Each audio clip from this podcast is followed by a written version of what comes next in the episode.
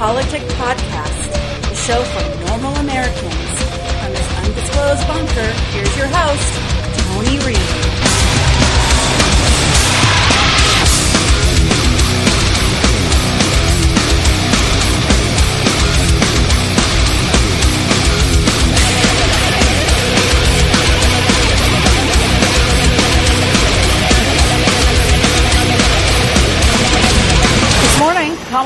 Has just released her plan to fight the climate crisis. She aims to be carbon neutral by the year 2045.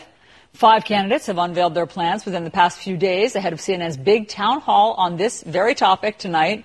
So how do the plans stack up? Let's bring in CNN's chief climate correspondent, Bill Weir. Bill, great to see you. Good very exciting you. what's happening tonight. Yeah, it's big. It's big. And Seven so- hours. But just seven hours on the climate crisis. So just take us behind the scenes. Why did you all decide to do, why did CNN, I should say, decide to do one topic with this? Well, it's because the, there was so much uh, cry out from those voters who will caucus for Democrats or independents who put this topic at the very top of their concern list.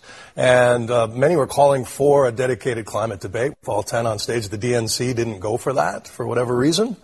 And so we thought, why not make it happen? So we're doing back to back to back to back to back to back town halls just focused on this. And look, I'm biased. I think we could do a town hall a day on this, and it wouldn't be enough to cover it because it is everything. It's all everything in our lives, from energy to politics to geopolitics to psychology to history. So you know, Sort of a cheat sheet of who has the most aggressive Right. plan, who has the most interesting plan, who has the most radical plan. What should people watch for tonight? So you should watch for, I mean, really what you, the only way to gauge it these days is people don't really relate to, you know, sort of changes, tweaks to the EPA laws or something. They talk about dollars, right? So at the modest end of the scale, you got President Biden. His blueprint is about $1.6 trillion. Former VP, but you just promoted him, but go on. What did I say? President Oh, I'm sorry, yes. he appreciates that. yes. In an alternate universe, maybe he is. Uh, but yes, the former vice president, 1.6 trillion. Bernie Sanders says, I will see you and raise almost 17 trillion dollars. And he wants to basically, you know, uh, Bernie's plan is by far the most ambitious, wants to basically de facto nationalize the power grid the way FDR did car makers in order to fight World War II. His platform, he wants to guarantee everybody $1,000 a month Sure. universal income. For the economy. And he thinks that that then will cover uh, climate migrants as they relocate. There are some estimates that by the middle of the century, you know, hundreds of millions of people will have to move to higher ground. Is $1,000 a month going to cover that? You know, so, the, so we're going to parse all of that. I'll just put up the schedule for everybody. It looks like every candidate has about 40 minutes Mm-hmm. to do this, and so this will be. Is this? Are these just questions from viewers and voters, or will they be able to kind of um, spew their complicated? Spew is probably the wrong word. Explain their complicated. And welcome back to Flyover Politic Podcast. It's the 10th of September, year of our Lord, 2019. New bumper coming in. I love that song. That is um, Slipknot. I mean, what is the name of it? I, I never know the name of their songs because I usually just all out of life. And um, I love that intro music, so I decided to change from a Slipknot to a Slipknot but it just sometimes kind of sums up this podcast. Today we're going to have a um, long podcast. Sorry, we're going to end on a 30 minute soundbite. Uh, tomorrow is September 11th, and I put together a collage of everything on that day to include um, some interviews with my family as it affected us greatly, and being that it is the 18th anniversary I think every once in a while we need to be reminded of what our coun- country has gone through. It's not a political look. I'll make some political comments because I always do, but um, yeah, there we go. We're gonna do um, a bunch of guns, uh, climate. Um, we are hitting on just a lot of stupid today, news and social media nuggets, and uh, that'll kind of sum it up. But w- between guns and climate, our media has got their heads up their ass. But you know, hey, tweets, there it is. That's the show. So, uh, not gonna waste your time with me babbling incessantly. Other than go Packers, Eh, we won and, and Oregon rebounded, so we'll see where those football teams go. I had a football section, but I bumped it because of the September 11th um, remembrance that we need to go through. So uh, let's go straight into guns. This is some deplorable shit. This is D.L. Hughley pretty much saying, fuck you people who own guns. And another ex-Dem politician uh, saying that people are getting mowed down by the thousands by automatic weapons. I'm starting to not be able to feel sympathy for Texas when they pass laws to make it easier for what happened in El Paso and Odessa to keep happening. That that the, the guy who he had, he was a criminal. He shouldn't have had a gun, and he and he didn't have a background check. He bought it from a private owner, and now tax, Texas is making the guns gun laws la- more lax. Mm-hmm. So I, I, it's it's, hard it's to feel hard to sorry. feel sorry for people that are complicit in what's happening. And in the people tragedy. who vote for these people, Over putting and them over again. right back in office Yeah. to make these decisions. No one should. You don't need an AR-15, and we we we can't handle Sudafed. Why we handle those weapons? Right. We, we got an opiate crisis because we overused stuff that was supposed to be for a good purpose, and we're doing this now to to people. There have been all these mass shootings before the year is out. Mm-hmm. When is enough? And why do states like that? The, the, the act that the belief that it's an independent notion. You want those guns for the ability to slaughter people at will. When you get angry, when you're upset, Right. when something bad happens that Right. you don't like. Right. And and the worst part about it is, um, their their whole mantra is, "Well, come get my guns from Yeah, me." we then. should. Come get them, but, but they, we don't. We but then you don't want the smoke of, You of should- let me- having somebody with an AR-15 something. say, You- "Take you- it from you- me." I, I don't believe this. No, the Second Amendment never gave you the right to have those kinds of guns. Right. It never did. And it talked about a well-regulated militia. Well, militia right now are the uh, people. I guarantee you that militia right now are connected with white supremacists. things. It's ridiculous putting the death penalty on the table. I mean, people who are committing mass shootings aren't saying, well, I might get the death penalty and so I won't do it. No, they're getting uh, these automatic rifles. They are using high capacity um, uh, ammunition and they're killing, they're mowing down uh, hundreds, thousands of people every single year. And so Mitch McConnell just needs to do his job, put legislation on the floor of the Senate so that it can pass. And if he does that, then the president will really not have a choice but to sign it. That's just some chewed up shit. But to show that there is hope in the world and that, you know, I don't think the media portrays what America really thinks about guns, because remember, all these polls are bullshit. Um, yeah, we're all for background checks, but we have that background check, so you answer in a weird way. Uh, they get blown out in the ratings during their propaganda town hall. Far left cable news network CNN suffered a blowout in ratings during the propaganda cli- climate change town hall and their gun town hall. They only averaged about 1.1 million viewers for both those events. So, good on you, America. Another blow to CNN, the leading na- name in Democratic news, uh, refutes their claim that the Odessa attacker bought weapon in a private sale. It's not true. I took the Wall Street Journal to slam them on that. But you, you know, the, the thing about it that just kills me the most is that Jake Tapper literally was the one that reported that. And, I- you know, I try to give Tapper a little bit of love, but dude, come the fuck on. Three more retailers have banned open carry. That's Wegmans, Walgreens, and CVS. Um, so the, the pressure by the, if it's not the gay mafia, then it's the gun mafia trying to make people do whatever, you know, they want them to do uh, against their own business interest. And I just think it's kind of comedic. Um, you know, the media was going batshit crazy about Walmart selling less ammo, blah, blah, blah, blah, blah. You know, where I live, they don't sell fucking ARs. They don't sell a lot of ammo to begin with. Um, they have downsized that a lot because they're scared of what's going to happen. Sahil Kapur brings us our next article. Kamala Harris. If she favors mandatory buyback of assault weapons, she says she does. I think it's a good idea, Harris replied. We have to work out the details. There are a lot of details, but I do. We have to take those guns off the street. Stephen Gutowski. Somebody asked me to take a look at the details of Dianne Feinstein's assault weapon ban, which Harris supports, of 2019. And I have some bad news, folks. It would ban semi-automatic shotguns with grenade launchers.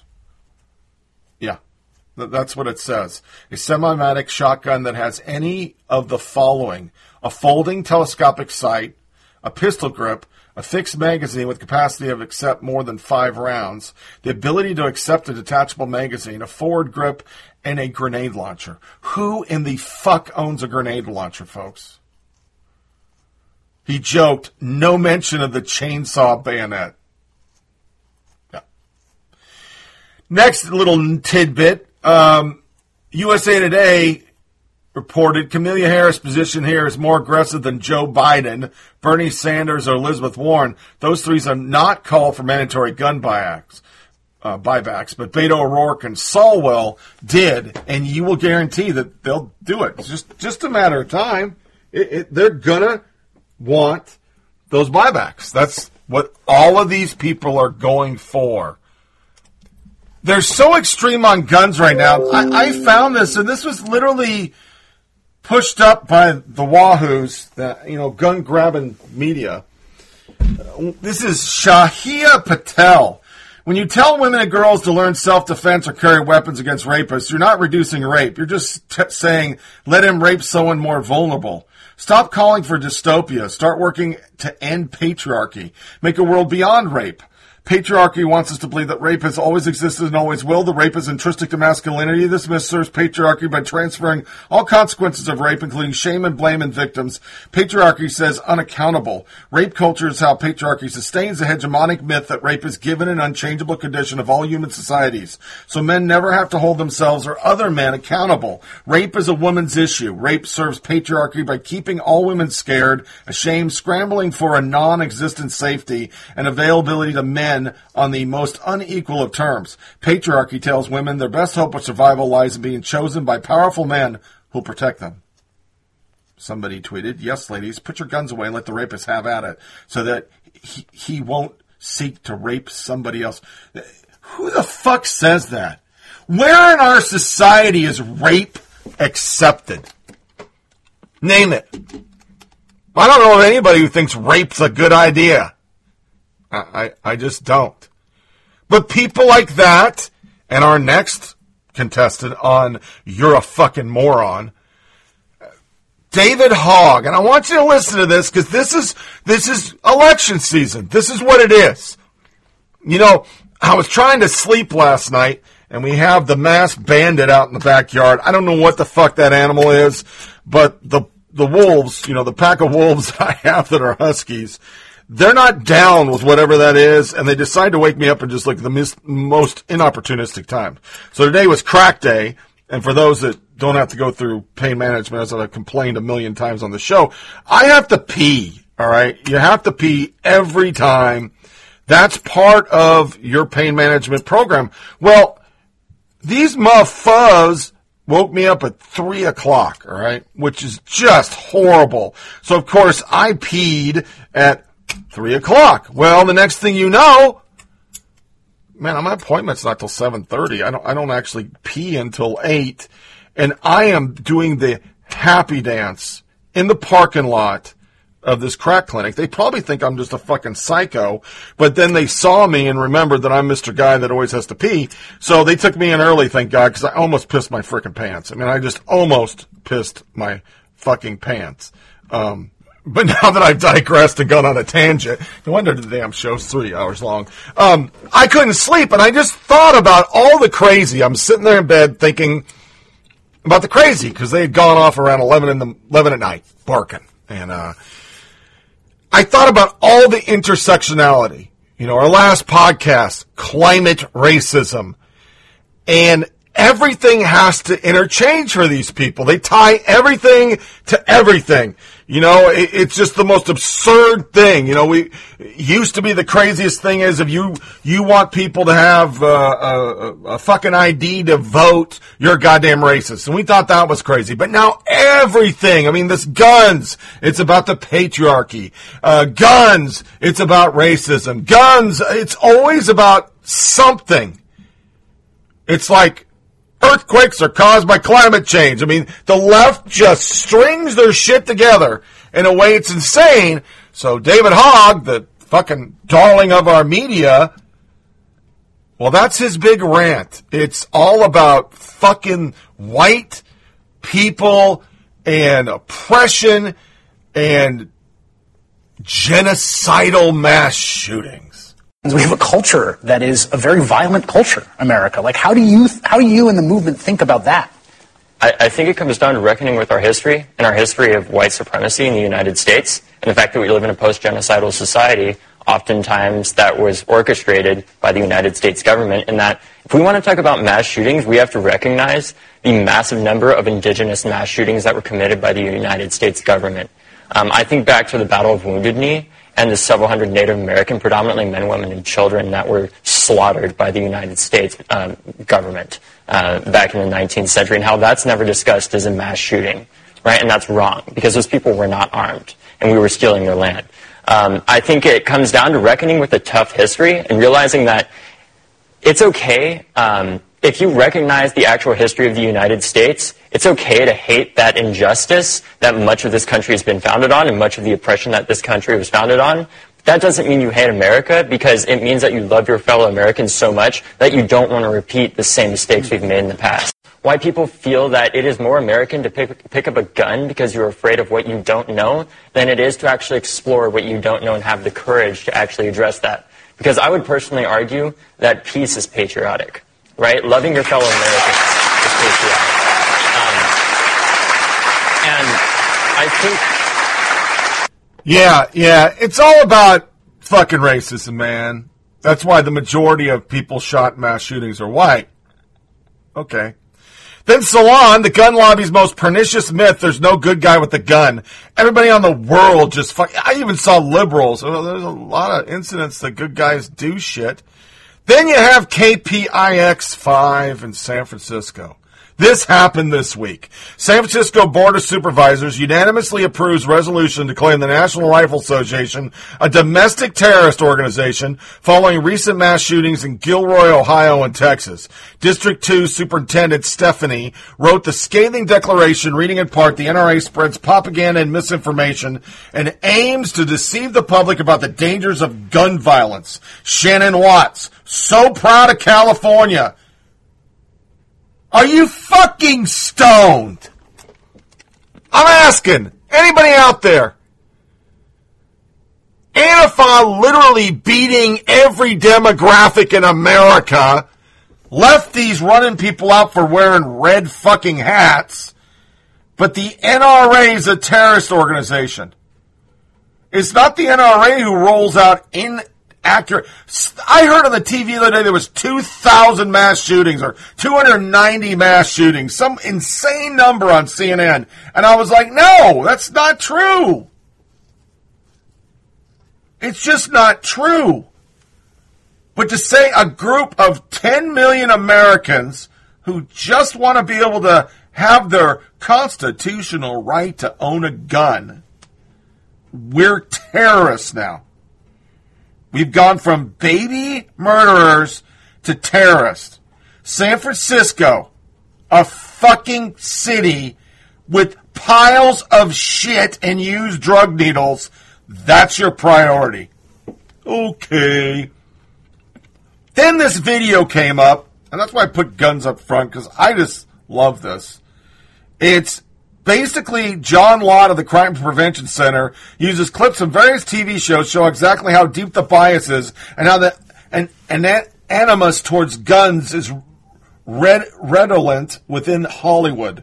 Lott begins Hollywood hates gun. Well, they like him in shoot 'em up movies, but as soon as it becomes a good civilian using a gun as self defense, they turn them into the evil person.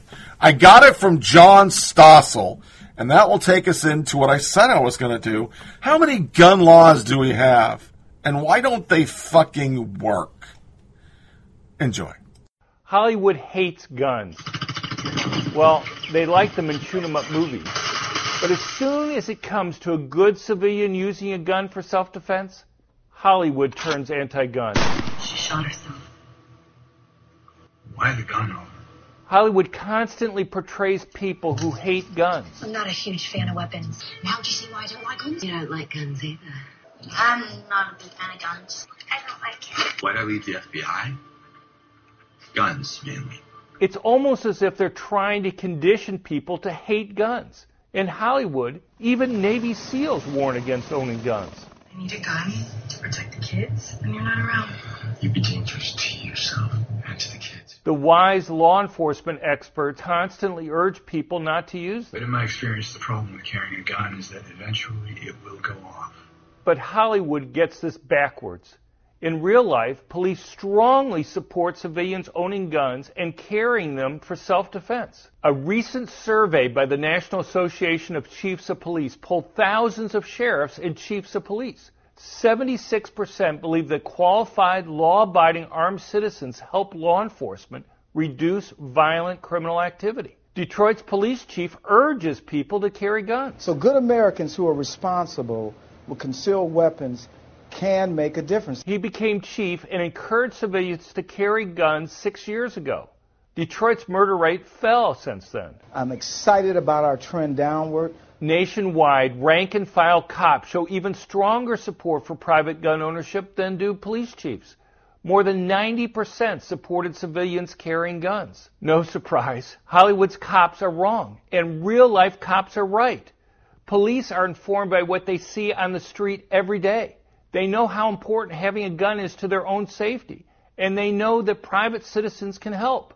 We've seen our good Samaritans. We've seen them go to the aid to others because they were good Americans with uh, concealed weapons permits. Many Hollywood crime show writers clearly know nothing about guns and crime.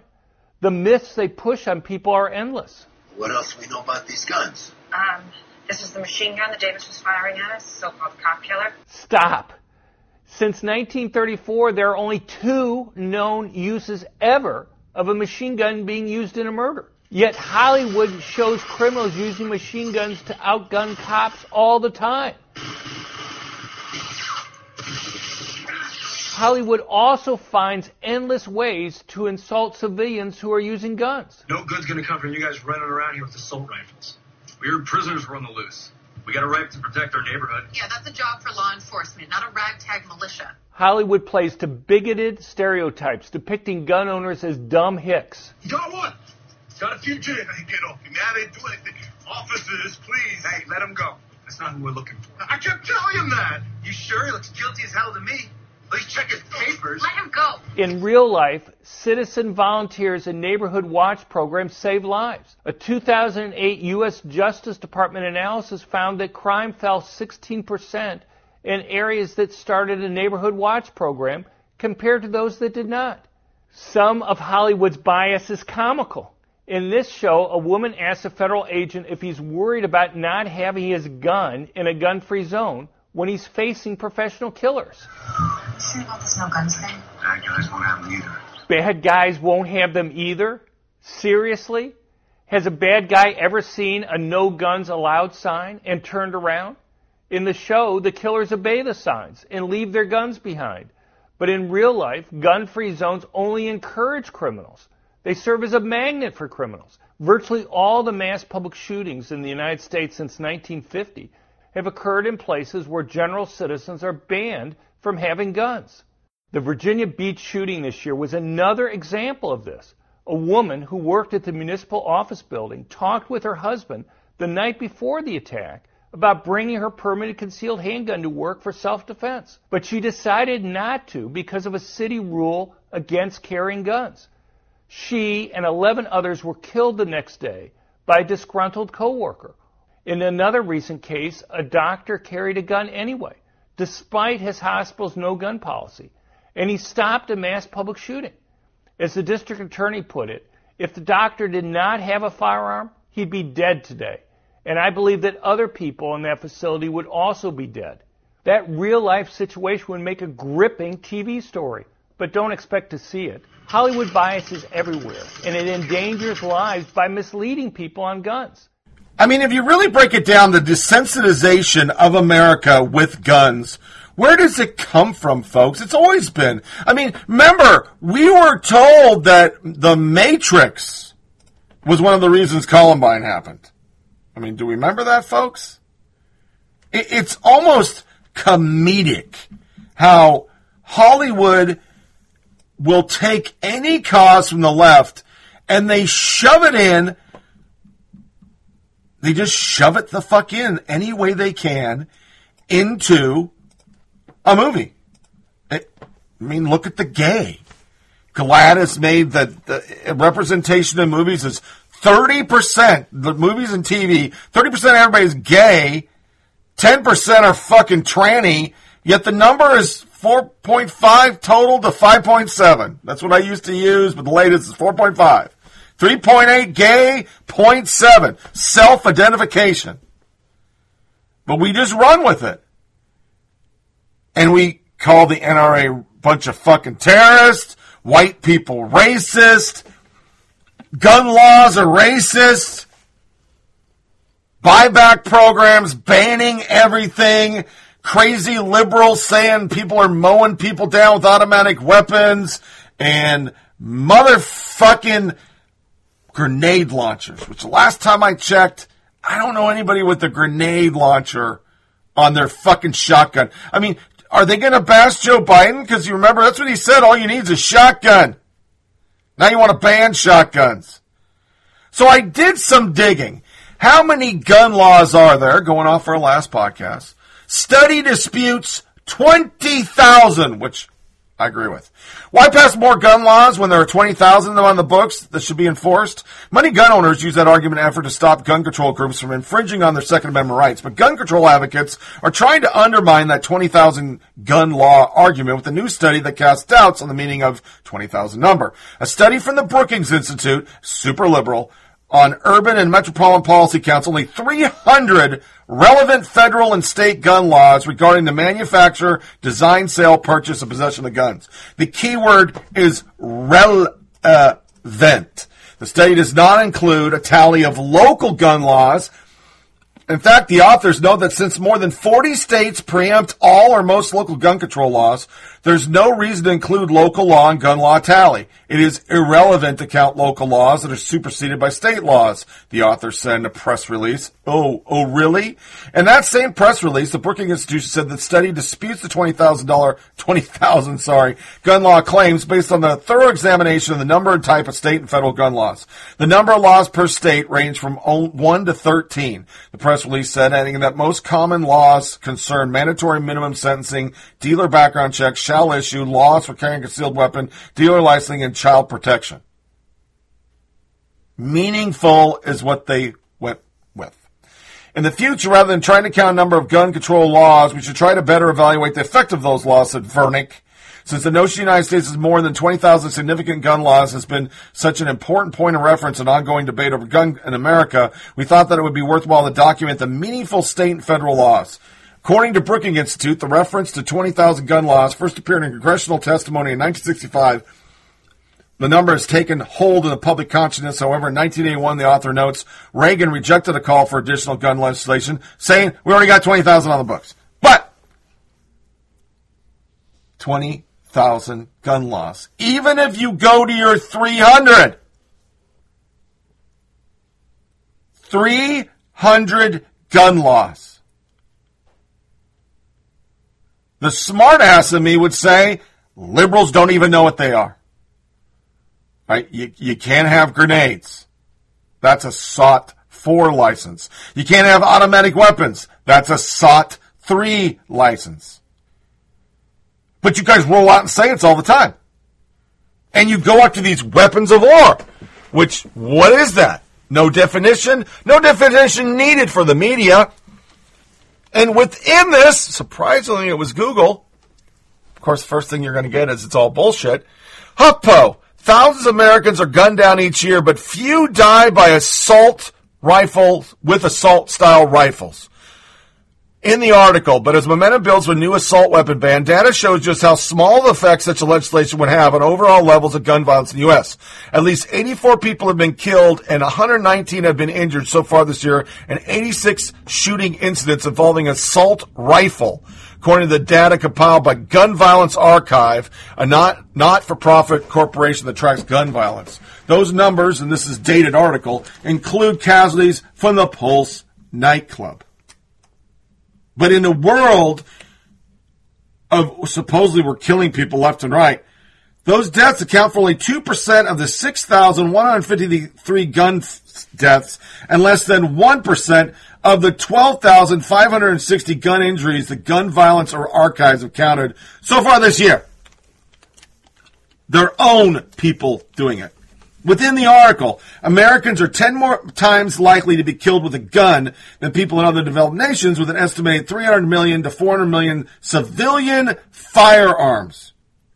About 20 to 30 millions of those guns are assault style rif- rifles, according to the National Shooting Sports Foundation. 30 million. You're going to buy them back. That's what they're saying.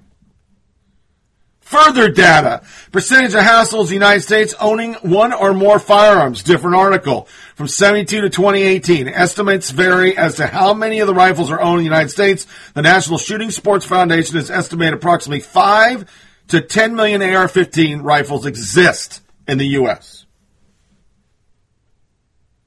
5 to 10 million. This is updated. This was HuffPo 2030.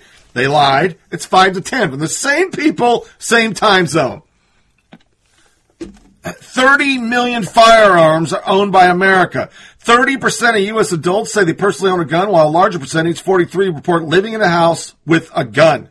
Republicans, 45%. Men, 43. Self-identified conservatives, 40, are most likely the key subgroups to say they personally own a gun. And this is the most damning information. Women, 17%. Democrats, 16. Hispanics, 15. And there is the fucking crust of it. Democrats just don't like guns. Thus, our media do not like guns. And they once again believe what they feel espouse is the way the world should be. Very few incidents in the world do Republicans, conservatives, independents tell people how to live their fucking lives. But this goes in line with all the crazy shit we put out on this show. From food to weapons to cars to your thermostat to your nuclear family to where, how to raise your kids. They believe it takes a village, but they're in charge of the fucking village, and you need to shut your goddamn yapper. Secondly, the genie's out of the bag, you fucking dolts. 10 million fucking ARs. Even if the HuffPo's right, 30 million. It makes my point better. How are you going to get all those back? And of those, not a single fucking one of them is automatic or shoots grenades. It's just not a fact. Most of our gun accidents up your numbers so you can make the point there's so many so much gun violence. And they're done with pistols. Nobody's ever done a study how many bullets are in America. If we say the average person has 2,000 rounds and there's 300 million guns, let's take it down to 500 rounds, 300 million guns. Are you going to get those bullets back? Are you going to buy back the bullets, lefties? This gun shit is insane. They know it's insane, but it's about control. They want to tell you how to live your fucking life. If it's been a hundred times, it's been a thousand times. I have been told on social media, you don't need that gun by somebody who's never touched a gun, doesn't know how to shoot a gun, and fears a gun. They're the same people reporting kids for going shooting with their folks, to kicking them out of school because they made a goddamn pistol Pop Tart. So, yeah. Folks, we got a shit ton of gun laws. And the biggest problem is in the cities with the most fucking gun violence, you have those billion other ones that go to the 20,000. And you're not enforcing them. You're not. Live PD has taught me one thing. Felons not supposed to have guns isn't a big thing in our legal system. Especially if they're an African American, because DAs are scared of the social justice warriors who will fucking attack them and say it's racist to put a guy in jail who was caught with a fucking stolen pistol. Ever since Obama made everything about race. Oh, they didn't go to jail because they robbed a liquor store, had a gun and they weren't supposed to because they're a felon. They got they went to jail because they're black. That's how we look at it now. Yet if you enforced those guns, if you took those guns and destroyed them, where would we be? Baltimore, Chicago. Those two words, you say them, you're a racist. But look at all those gun laws. I didn't break it down to there because you can't find it, folks. It's hard to find this shit because Google doesn't want you to find it. They got bans on carrying guns in Chicago. Motherfucker getting killed all the time up there.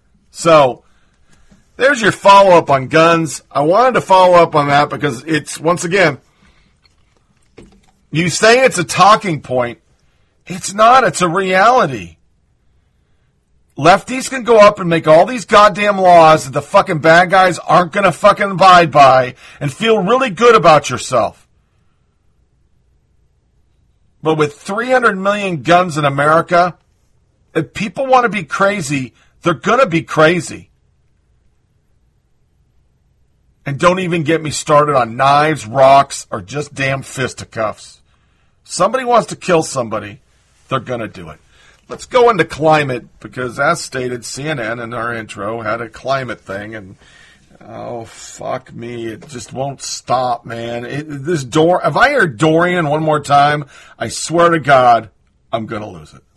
We're seeing uh, firsthand the effects of climate change as a powerful Atlantic hurricane is sitting right now off the coast of Florida. It could make landfall tomorrow in South Carolina. More extreme weather events like Hurricane Dorian that's churning toward the Carolinas right now. Think bigger fires in the west or deadlier heat waves, supercharged storms like the one we've seen now, Hurricane Dorian, which is hovering off the coast of the Carolinas as I speak. When you look at the severe weather, Yeah. uh, certainly we're seeing it with the hurricane now. Yeah. The top Democratic presidential candidates are all with us tonight on the heels of the deadly Hurricane Dorian, which is leaving neighborhoods underwater in the Bahamas, utter devastation. It now heads north along the United States coast. You know, the storm comes as we are facing a catastrophe of unprecedented proportions. You know, Hurricane Dorian is just one, right? One thing, right? One sign of that dangerous world that scientists say we are entering if humans do not cut carbon pollution. flooded coastal cities, island nations underwater. We're coming to you, of course, tonight just as Hurricane Dorian, the strongest storm anywhere on the planet this year, has decimated parts of the Bahamas and is threatening the East Coast. Talking about superstorms and mass extinction, worsening drought, just as Hurricane Dorian is threatening the East Coast after devastating the Bahamas. Now, right now, Hurricane Dorian is hovering off the east coast of the United States. We're seeing storms that are intensifying, and that's just one sign of the dangerous world that scientists tell us we're entering if humans don't cut carbon pollution. Of course, the idea of bigger and bigger hurricanes more and more frequently, that's one of the things scientists are worried about and point to as an indication. Now, on the East Coast, as you all know, we're dealing with Hurricane Dorian. And again, scientists tell us consistently that we are seeing more intense storms more frequently that are more complicated by the effects of climate change. And right now, as you know, the Carolinas are bracing for Hurricane Dorian and its potentially life-threatening storm surge. You know, scientists have partly blamed human-induced climate change for the intensity of these storms that are hitting our coastal states. You know, scientists say that humans only have 11 more years to avoid the catastrophic consequences of this crisis. Food shortages, rising sea levels, more extreme weather events like Hurricane Dorian, which is churning toward the Carolinas as we speak. I know it sounds repetitive because we just covered it. It doesn't stop. They spent six hours blaming climate change on Hurricane Dorian. And here's just a fucking snippet.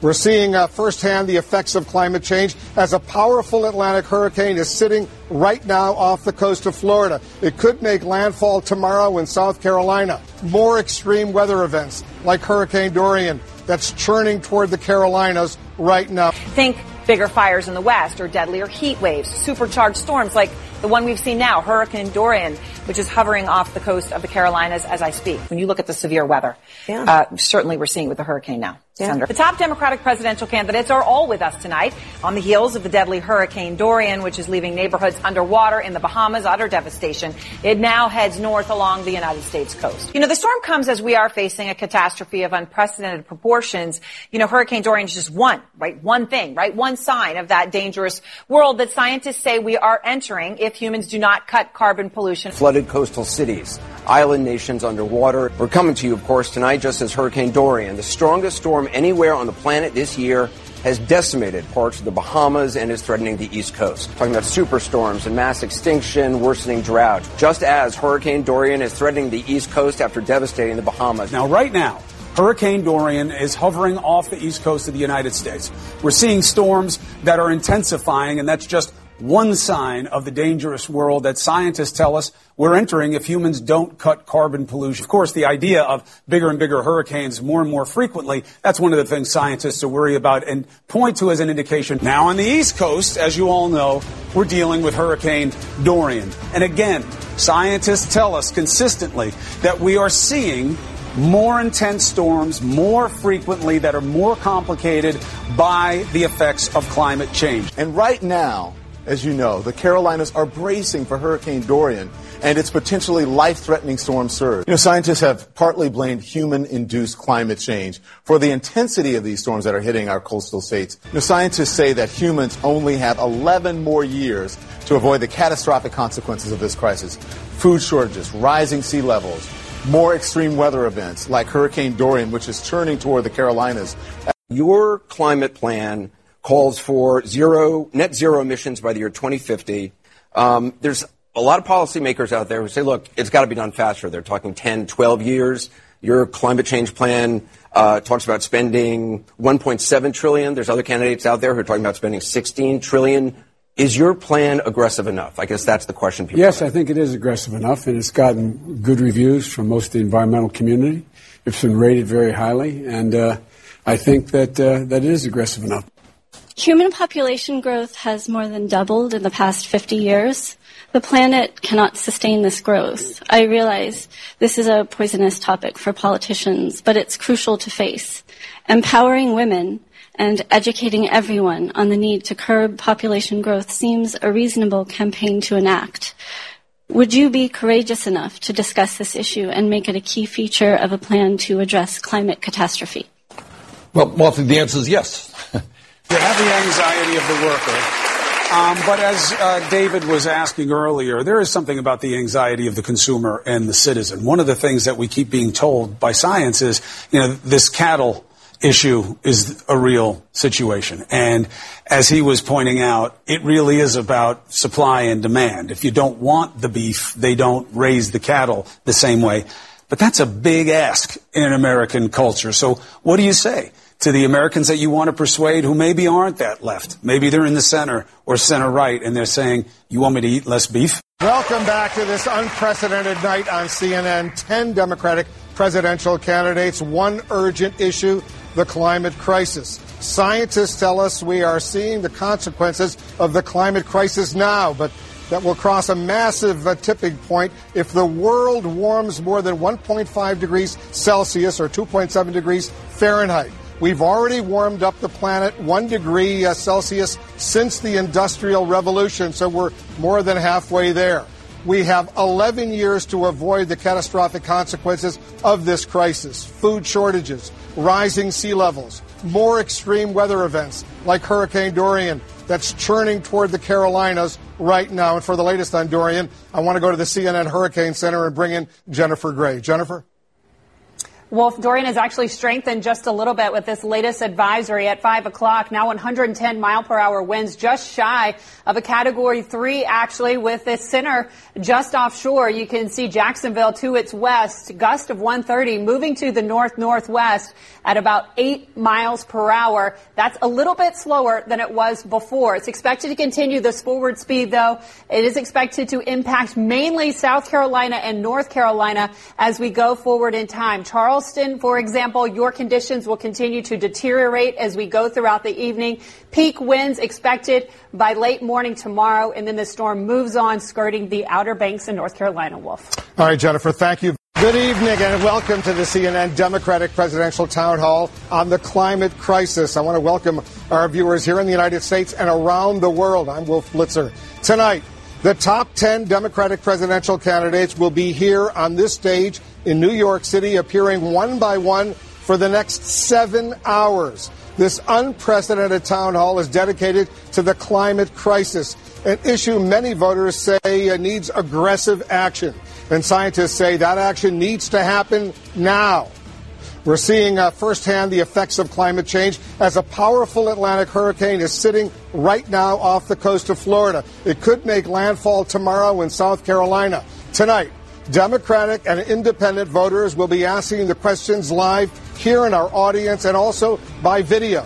And CNN's chief climate correspondent Bill Weir will join in the questioning as well. My colleagues and I uh, will help guide the conversation. Later tonight, former Vice President Joe Biden, Senators Kamala Harris, Bernie Sanders, and Elizabeth Warren, they will all be here. So when we had our last one, I didn't get to hear, you know, this craziness. Now, going with our theme, the left ties everything together. Listen to Bernie Sanders.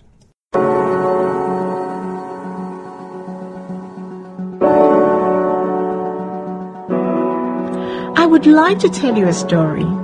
A story about a people constantly discussed by the world's elite, but whose voices are so rarely heard.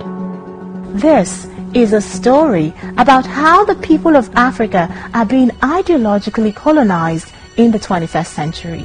I'm pleased to announce that the Government of Canada will be investing $650 million in sexual and reproductive health programs for women over a period of three years. So what I'd like to announce today is the Bill and Melinda Gates Foundation will be increasing our family and uh, planning investment by a new $560 million commitment between now and 2020. So I pledge tonight an additional 15 million euros the UK government has always, uh, at least over the past 20 years or so, pushed funding for so-called reproductive health, for population reduction measures and for family planning. The UK in the last five years has spent 163 million on um, reproductive health care in the developing world. I'm angry and I'm shocked at the world's elite ignorance. I'm just wondering why somebody would be so concerned with um, the affairs of another nation, especially when it comes to issues of abortion. Shortly, I found myself in, a, on, a, on operational table. Mm, about 20 minutes ago, we have seen women cry and weep and wail and groan. Surely, is that development? My family was affected too. In all this talk about contraception, the one thing that I have never heard of is something like the side effects of contraception. No one ever tells the African women orama shingame girgitiya nani and orama tenge mama which yes I think they should really know that they are hurting others. They are destroying Africa. They are destroying us. Seriously. So let's kill more people. Democratic voter. There are too many humans on earth. Really. Too many humans on earth. What is wrong with them? Why do they believe they have to fucking regulate everything about what everybody's doing? I just don't understand it. I mean, I actually have another soundbite of the same thing off the view that you don't need children. You got too many children. Stop having children. Why do you have children? So here's my question for liberals. If we abort everybody, can you stop freaking the fuck out about 12 years? Because I gotta say, if we kill everybody, can I still eat hamburger? I mean, because there won't be as many people anymore. I mean, that is the type of shit you get on CNN. Just their peeps. There's nothing else. I got somewhere in the podcast. They're going to do a gay one too, LGBT. But hey, there'll be none of that fucking you have a question like, well, why do you make three year old kids fucking change? Why is it imperative that we pump people with the opposite hormones than their body needs at early ages? Can you explain that to me? No, we're not going to have that question. The little literal write up for it makes it sound like the fucking gay people are all getting Matthew Shepard. That's how bad it is. It's just horrible. Fucking wahoos. So let's move on to general shit, some anti Semitism, and some serious media malpractice. Okay, so let me just because I'm going to put if you can put those back up, just so you know. So under Obama, as you said, March 2010, 16.8 percent. End of his presidency, 7.9 percent. That is a difference of 8.9 percent. Okay, so Trump's highest was 8 percent. That was in February of 2017. Now it's at 5.5 percent. That is down 2.5 percent. So we have 8.9 percent in the Obama presidency, and down by 2.5 percent in this presidency. As you said, it is good news. It is a good trend, but it didn't start under this president, and the numbers actually declined um, much stronger under the former uh, president. How do how do black voters in 2020 weigh these low employment numbers against the president's racist behavior, Joseph? Charlottesville, slamming Baltimore, rodent infested, and you know, go on and on. Look, I, I think there's we have the numbers and then we have the message, right? The numbers, to your point, are encouraging. I think that again, we, I think, you know, no one gives more of that. Yeah, Keep going, yeah, right? Yeah. So we need more of that, but I think the message uh, is something that does not resonate with black communities and brown communities simply because of the rhetoric that has come out of the White House. And so I think I said almost two years ago to the day on this program that if someone spits in your face and then hands you a napkin, you don't get to say thank you. Um, can, can, we, can, we, can we talk about this? Because I often hear that not only on this show, not only from, but also in um, my personal life. Well, I don't understand. It's, a, it's a, black unemployment is down, and you know people are doing better. But as you say, if someone spits in your face and hands you a napkin, how what is that supposed? I don't understand that argument. Does that mean that the only part of your brain or the only part of our being that matters is money, yeah. rather than the, how someone treats you and what someone says about you? There we go again, telling people how to live. He basically says a black voter says, "Hey, economy's good. You you're a piece of shit." Debra Messing, John Cooper, Baptist Church in Birmingham, Alabama, is capturing national attention for putting up a sign that reads on one side, a black vote for Trump is mental illness. The other side of the sign displays another message, a white vote for Trump is racism. It's, it's election time. And as we do these little digs that, you know, as a black person, you can't vote for a Republican shit. Major media spike new low in unemployment for African Americans. 5.5%. It's lower than 5.9. Hey, it, it's what we got. This is our media they they're not going to actually report facts. I mean, facts don't sell. Emotions sell. Hollywood can't stop othering red state USA. One of the less favorite phrase jumps to mind regarding Hollywood's take on conservatives. The term othering means treating people as somehow different and inferior to you or the group you belong to. Here's a quick example. When then candidate Trump used the word the before Latinos and African Americans joined 16 campaign, the left said they were othering. The evidence is often that shoddy. Here's a liberal Guardian columnist explaining the tactic. Other is not about liking or disliking someone. It's based on the conscious or unconscious assumption that a certain identified group poses a threat to be favored group. It is largely driven by politicians and media as opposed to personal contact. Overwhelming people don't know those they are that they are othering. Now, two plus years in the age of Trump, it's clear Hollywood is attempting to other anyone tied to Trump. That means Fox News, conservative voters, members of the administration, and those cutting checks for Trump's 2020 election. And they list all the things lately that those people are others. Everything is other. Those people are others. They list the the uh, SNL stuff where they had Trump voters as piece of shit, and, and we're in it. We're in that phase where anybody who doesn't think like them is othered. even though othering is wrong. We are fucking almost three years into a presidency. New York Times writer. Insomnia has plagued me since the cursed night. Toward the end of his new book, Rest in Peace, GOP, Rest in Peace, GOP, the renowned Democratic pollster Stanley Greenberg made a thrilling prediction delivering the certainty of prophecy. The year 2020 will produce a second blue wave on at least the scale of the first 2018, and finally will crash and shatter the Republican Party that was consumed by the ill-begotten battle to stop the new America for governing, he writes. It sounds almost messianic. The Republican Party, the foul agglomeration of bigotry and avarice that has turned American politics and dystopian farce. Goldberg confessed the party has been prematurely buried before. This is not the first time that experts have predicted it. That's all we've ever heard is that. And then later on, he admits that he still has insomnia. It's plagued me since the cursed night that Trump was elected. That's a column. That's a fucking column. This is what they did this week while a Democratic voter, and Kamala Harris had this conversation. What happened to people of color? So I don't buy that argument that impeachment does not make sense, Senate will acquit. I don't buy that argument.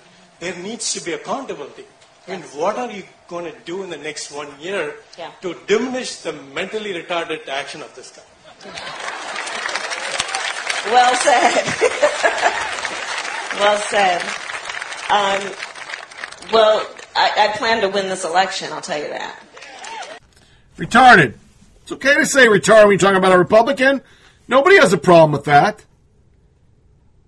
Our media is so fucking jacked. Here's a guy, literally, John Hudson. I did a double take when Pompeo, Kansas radio host welcomed him to Manhattan, but I'm told by native Kansas Harness that it's a real thing, and it's known regionally as the Little Apple. Are you fucking shitting me? You don't know there's a Manhattan, Kansas? Maybe you should get out of the bubble. It goes in line perfectly with this. Busted. CNN and WAPO peddled deceitful hate crime stat smearing Trump.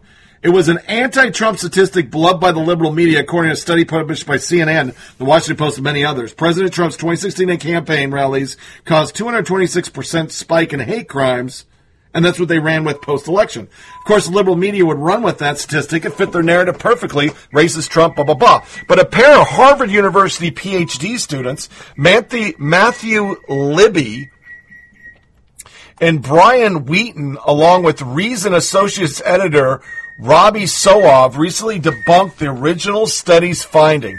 According to Lillian Wheaton, using the method of original study, they were able to closely replicate the finding, but they took it a step further and applied the method to the places where failed Democratic candidate Clinton held her, her rallies.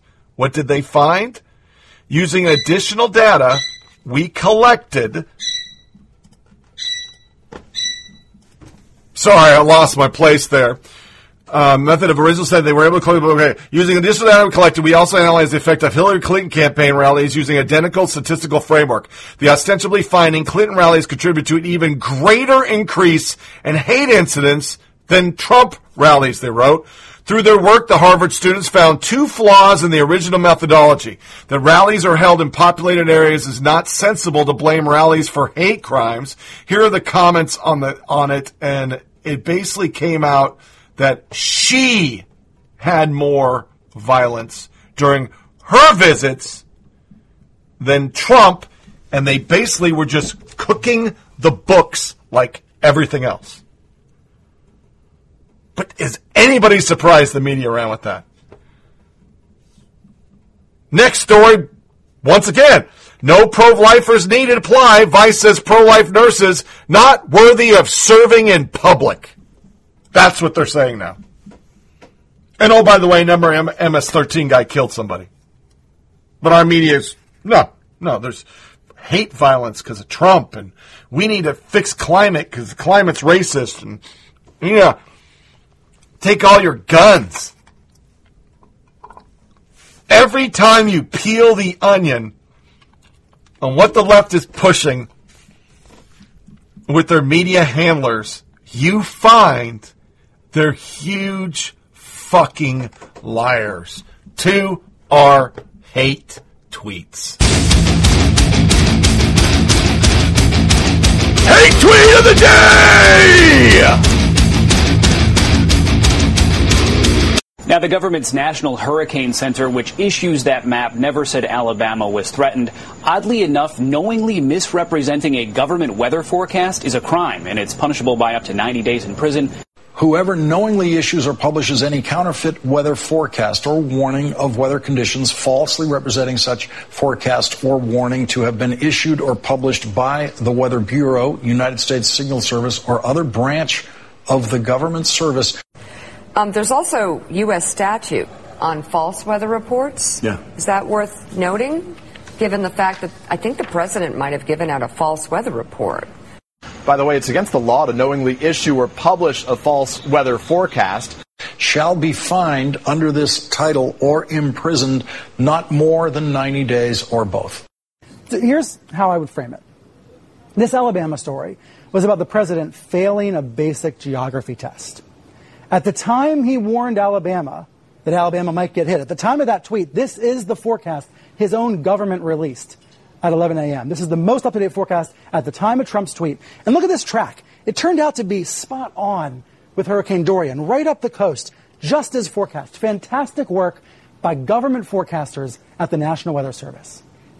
Anyone who can read a map knows what this shows. No one looked at this and thought that Alabama was going to be at risk. Now, I don't want to suggest that Trump is incapable of reading a map. But isn't that the obvious question here? Did he see these maps? Did he understand what they showed? When you think about it that way, the media actually lets Trump off pretty easy. Most of the coverage is not showing this spasm of tweets through the frame of his instability, questioning his critical thinking skills. Most of the coverage is not conveying just how appalled scientists and forecasters are. Most of the coverage is not asking, as Al Roker did, where will this end? Most of the coverage is not asking, who the heck misinformed the president? Now, how will this end? Hopefully not like the end of 1984. The party told you to reject the evidence of your eyes and ears. It was their essential, final command. Now, in real life, we are not going to ignore what our eyes and ears are telling us. Trump wants us to follow his Sharpie. He wants us to think he's doubling down. That's why reporters have to think so carefully about the words we use and the frames we choose. Because by the time the damage is fully known and quantified by like a week long embarrassment like this, most people have moved on to the next storm. In this case, Afghan peace talks. But Trump proves every day that his words can't be believed. So how are we supposed to evaluate his claims about, say, negotiating with the Taliban when his comments about a hurricane emergency imply that he couldn't read a map? That is CNN and MSDNC inundated viewers with 145 minutes of Sharpie Gate. This is what our media focused on this week that Trump lied about a assessment that Alabama could be affected by Dorian. Once NOAA literally showed that that was the original assess- assessment, they got fucking attacked also for dare defending the president because it was true. It was an original assessment. One of them that the storm could go west and go all the way across the Gulf Coast. That was actually an assessment.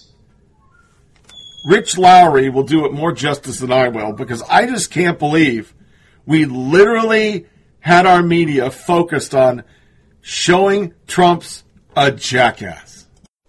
And Chris Christie, I think it's entirely possible that that first briefing the president had, whatever it was, 10 days ago now, said, and it might hit uh, Alabama. There's no question that when he tweeted last Sunday, Alabama's going to get hit harder than anticipated. That is flatly just not true.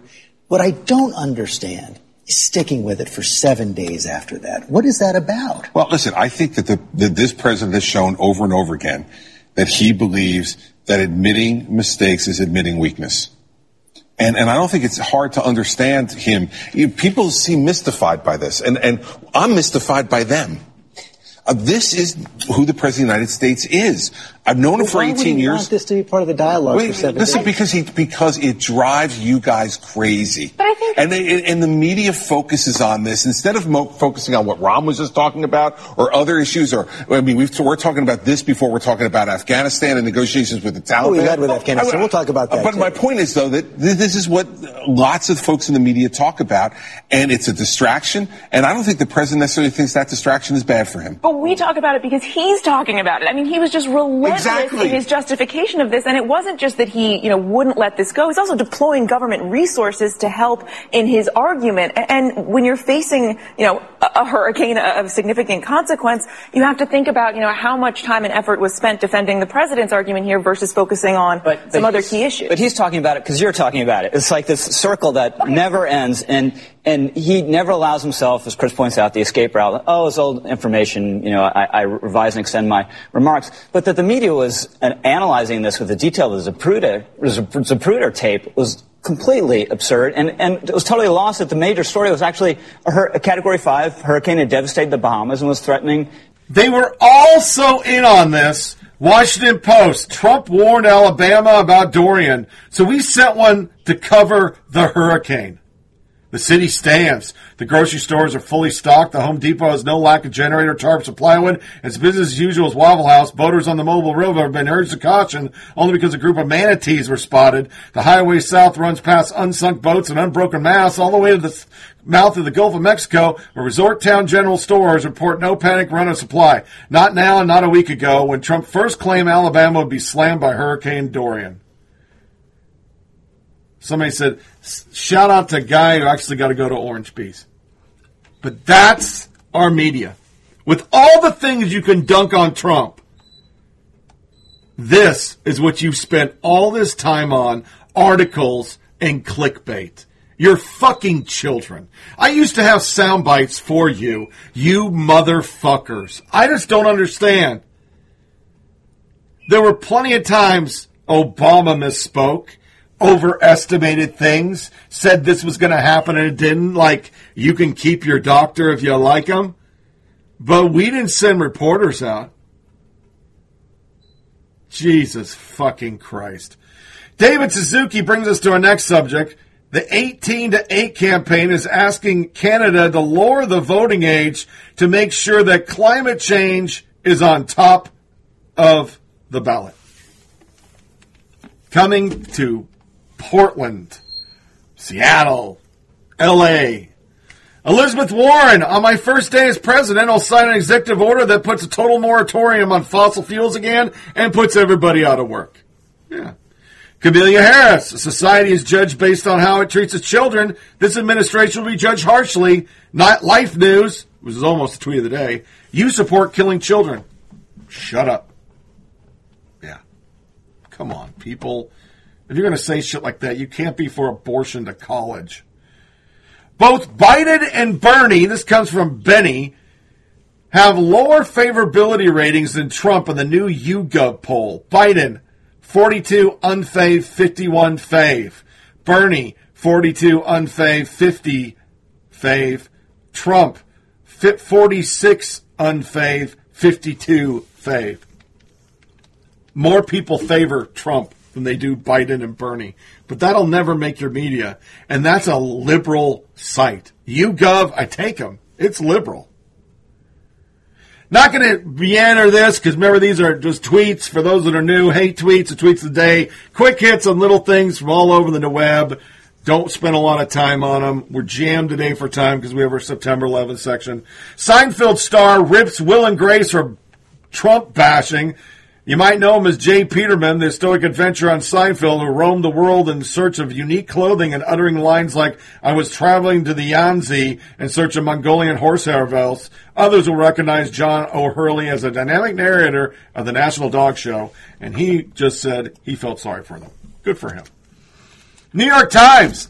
One woman who was searching for an apartment in New York City was asked to pay a $100 application fee, followed by a 400 processing fee, even though such upfront fees have been capped at 20 as a result of a new law passed in New York. Alexander Akeo Cortez.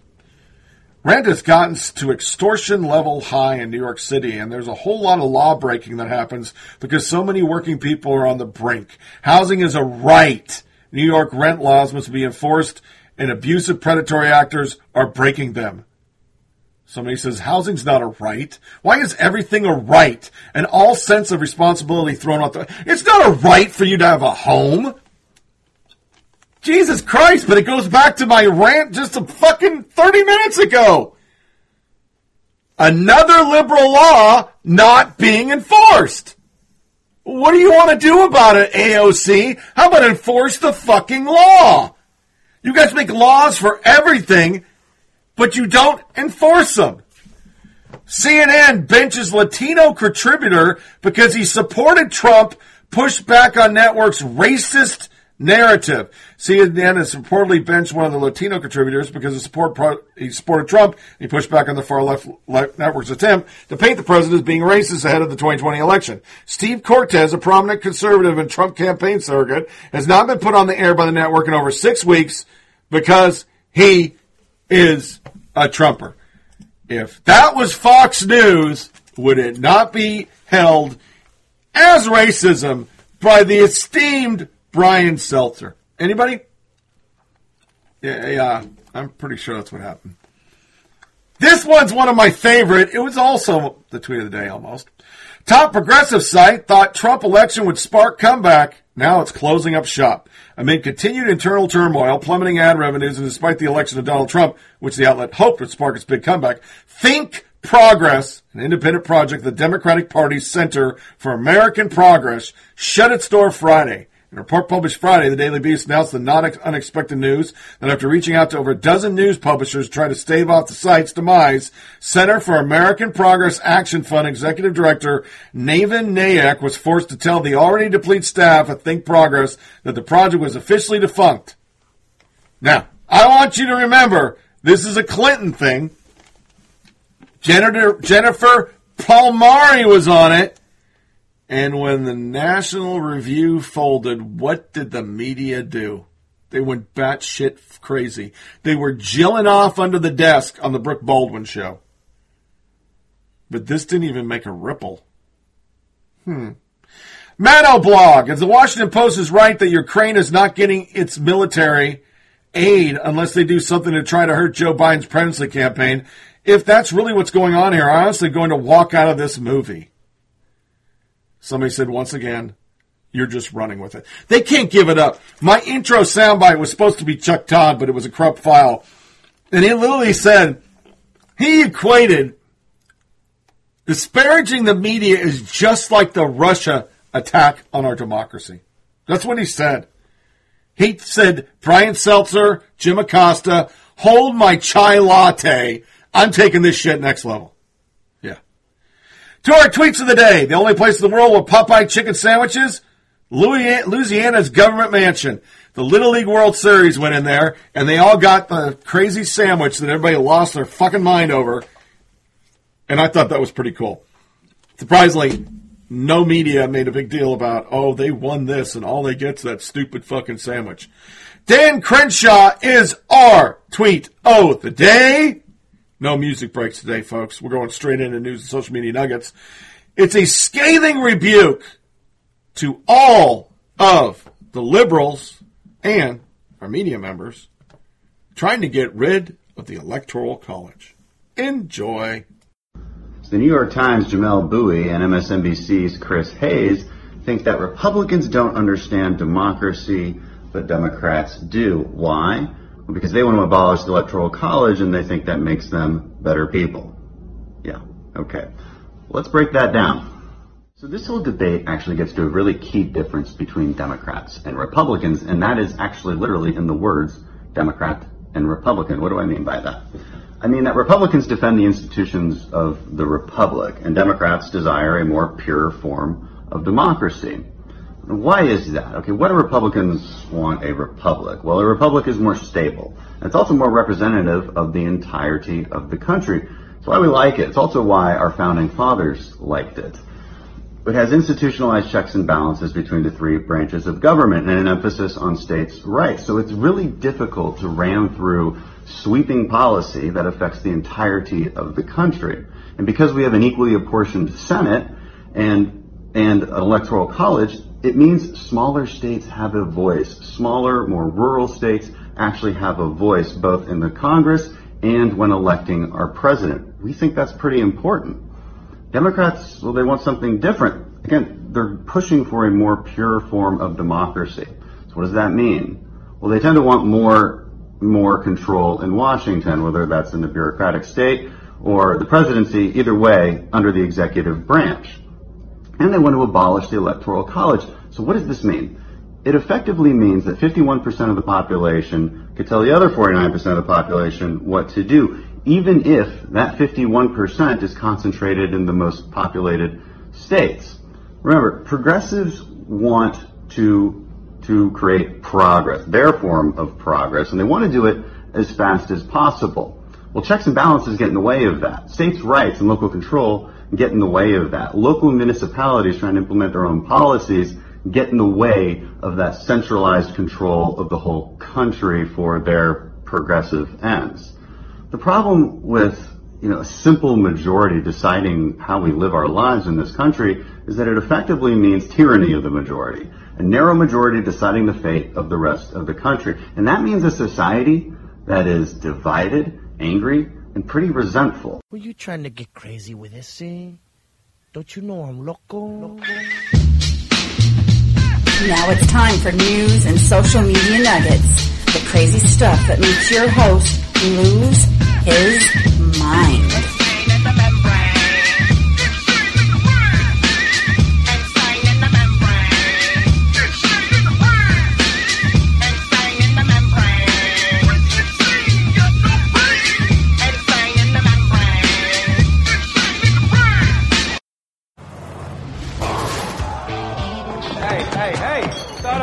Guys to settle down. Don't make me call the cops. He is the cops, dude. Hey, Dad, I got an idea. If my brother bowls three strikes in a row, he buys you a round of drinks. If he can't, we'll leave. He's really good. We forgot to tell you. Want some? Want some? Need some? Need some? Get some? Get some? You know, if you were going off to war, I would do the patriotic thing. Buy you a drink, invite you back to my place. I don't know how we ever broke up. You're just so charming. I got a business plan for a fleet of food trucks. What you know about running a business? Lots. I actually read books. You read like magazines like Guns and Ammo. Callahan. What? Tell me, Slam Ben Daly's head to your. And fleeing the I'll find him. Look at me! Look at me! I don't think you deserve a sentence. You mean I don't deserve 25 years for defending myself? I'm sorry, Cal. Our hands are tied. You know we all think his sentence is unfair. I'm sorry. I didn't know how to be your dad. I didn't need you to be my dad. I just needed you to be my brother. I'm gonna break him out. Cal, what are you talking about, man? I don't need anything from you guys. I wanted to let you know. Talk to him. I listen to you. We're worried about you. I can pull it off. Bring him back to me. But this isn't how we do things. This is how we do things. He's out. What are you talking about? He's out? We're gonna make this work. The Plan stays the same. What is going on? This is insane. It's not working, man. You're going to get caught. No, no, no, no! Ready to R.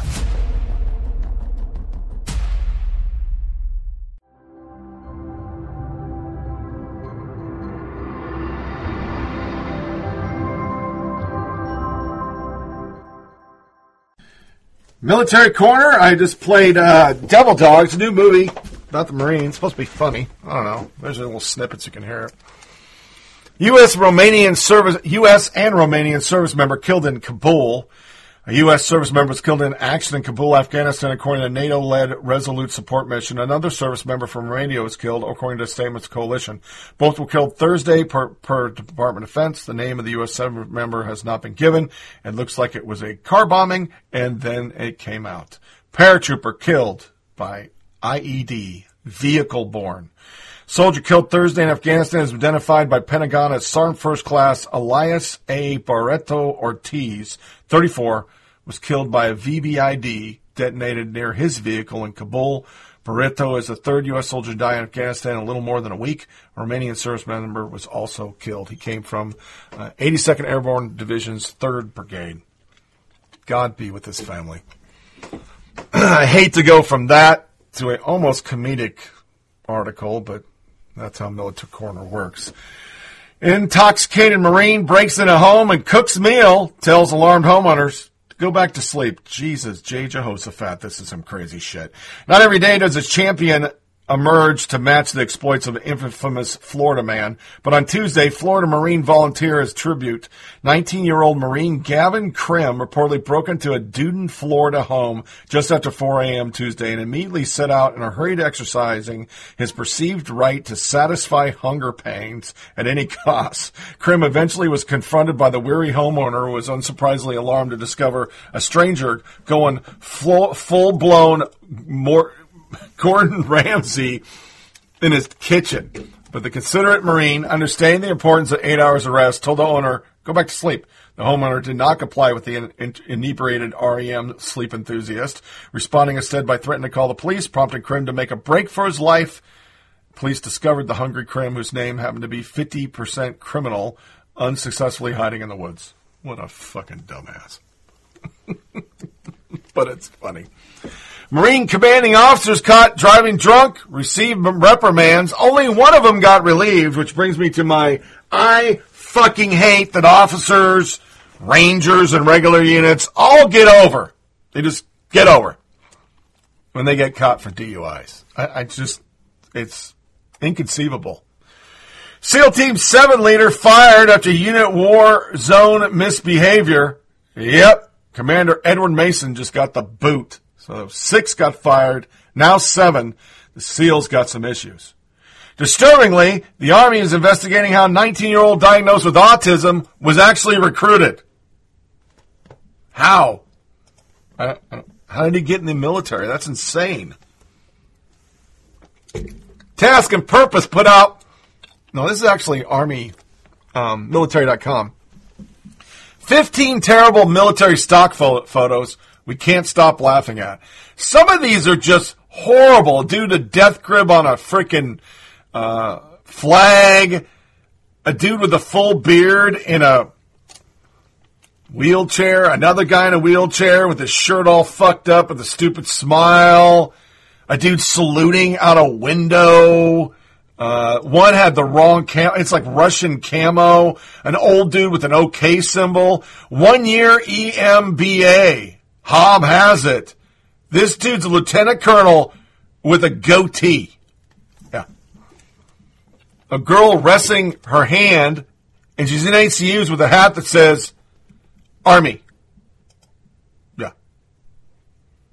Some of the, even one's a USA photo, family in the background, dude's collar's jacked the fuck up. it's just, it's unbelievable that this shit ever got through the press. Then we have our Army Times. Two articles I want to cover.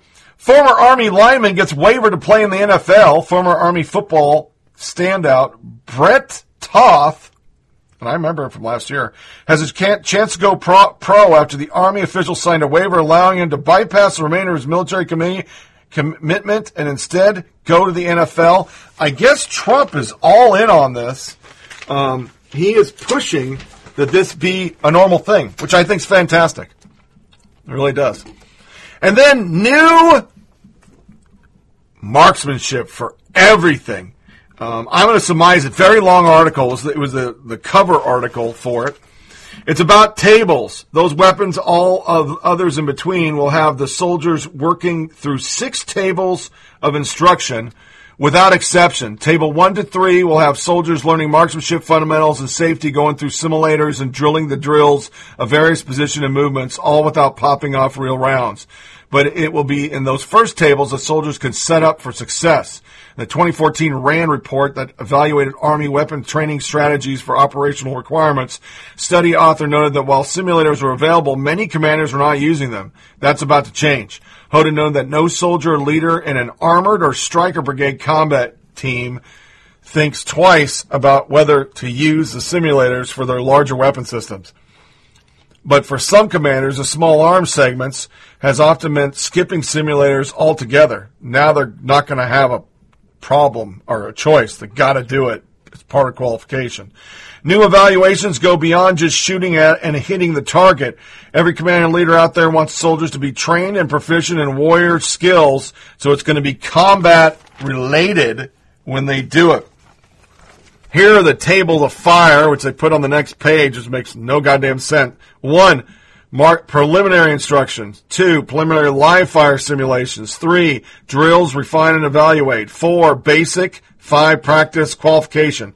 Table one through included preliminary marksmanship instruction, evaluation, preliminary live fire simulators, drills. Those are prerequisites to the live fire when the soldier must pass the gate to live fire before moving to live fire tables 4 through 6.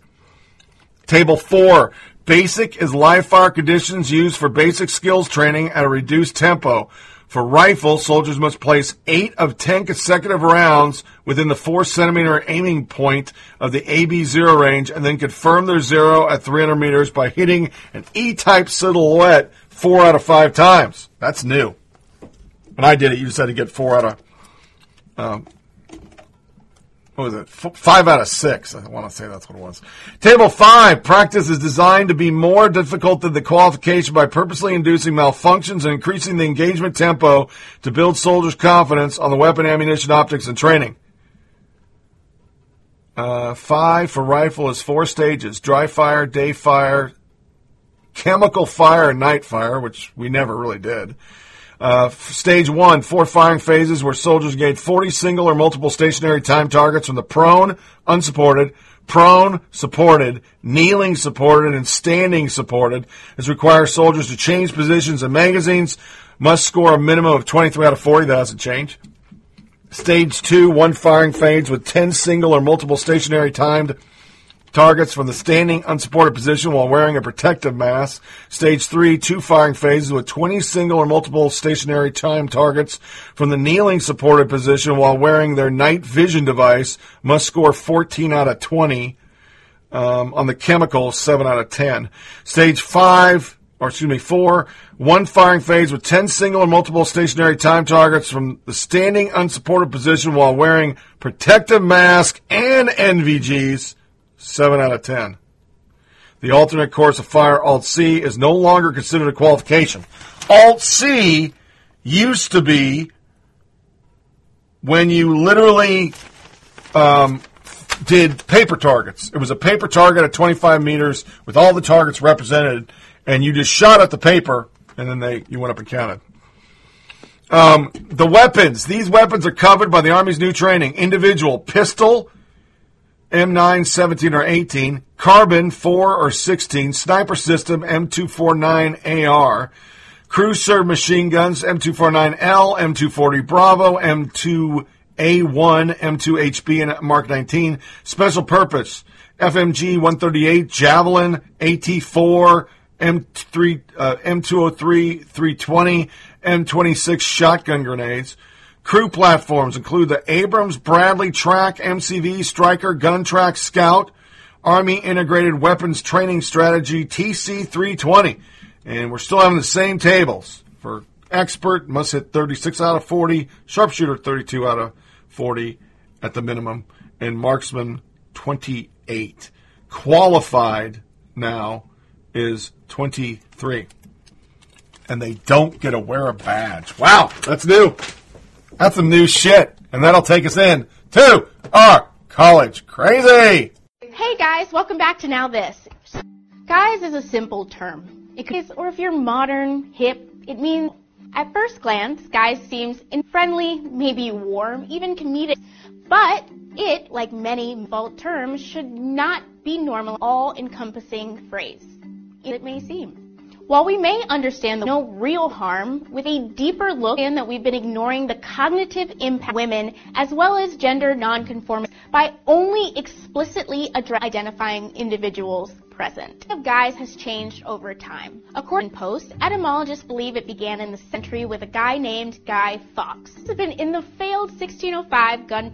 He only barely escaped a brutal by jumping off a scaffold and breaking his. For the next few centuries, those who likened appearance or intellect were referred to as guys.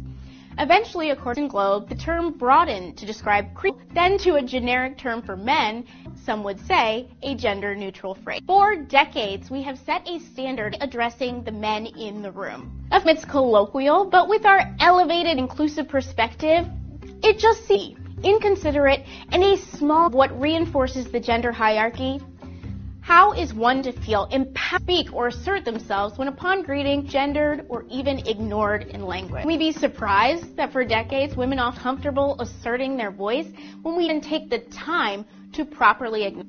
These linguistic tendencies were developed in eras where women were barely men and certainly not heard. You're not a bad feminist with using the phrase, guys. There are large that we, the feminists, need to combat reproductive rights, rape culture, violence and LGBTQ rights, and the gender programming of most people's minds comes to the valuation of women in society. But when you stop valuing the and visibility of individuals, you easier to dehumanize them on a mac, minimizing his her their right to respect and I'm not offended per se if someone lumps eyes. I'm sure there's really no malintent. In fact, if you and your friends want to freely address, by all means. I just want you to know one small step away from making a effort to dismantle the patriarchy. Me? Try walking into a room cisgender heterosexual men and try announce, "Hey gals, okay girl, thanks sis." I'm sh- within 10 minutes, if not at least one person will correct you. All be as protective of our gender identity, cisgender heterosexual man. You deserve it. So what can you do? One hey guys with a simple good morning. Hi y'all, folks, scholars, team if you're at work, you're in the forest, bay hive because it's all it. You can also just find ways people's names and address everyone and when in doubt, say nothing at all. Hey, works. I challenge take an extra 0.5 seconds about what comes out of your mouth before you. Somewhere along the way, hey, let a guy out or two, but dance for trying. You can say that all of silly or too PC, but there are always larger societal implications of the way we use it and weapon. Face it, the things we do and matter. So if you do nothing else, repeat after me. I am powerful.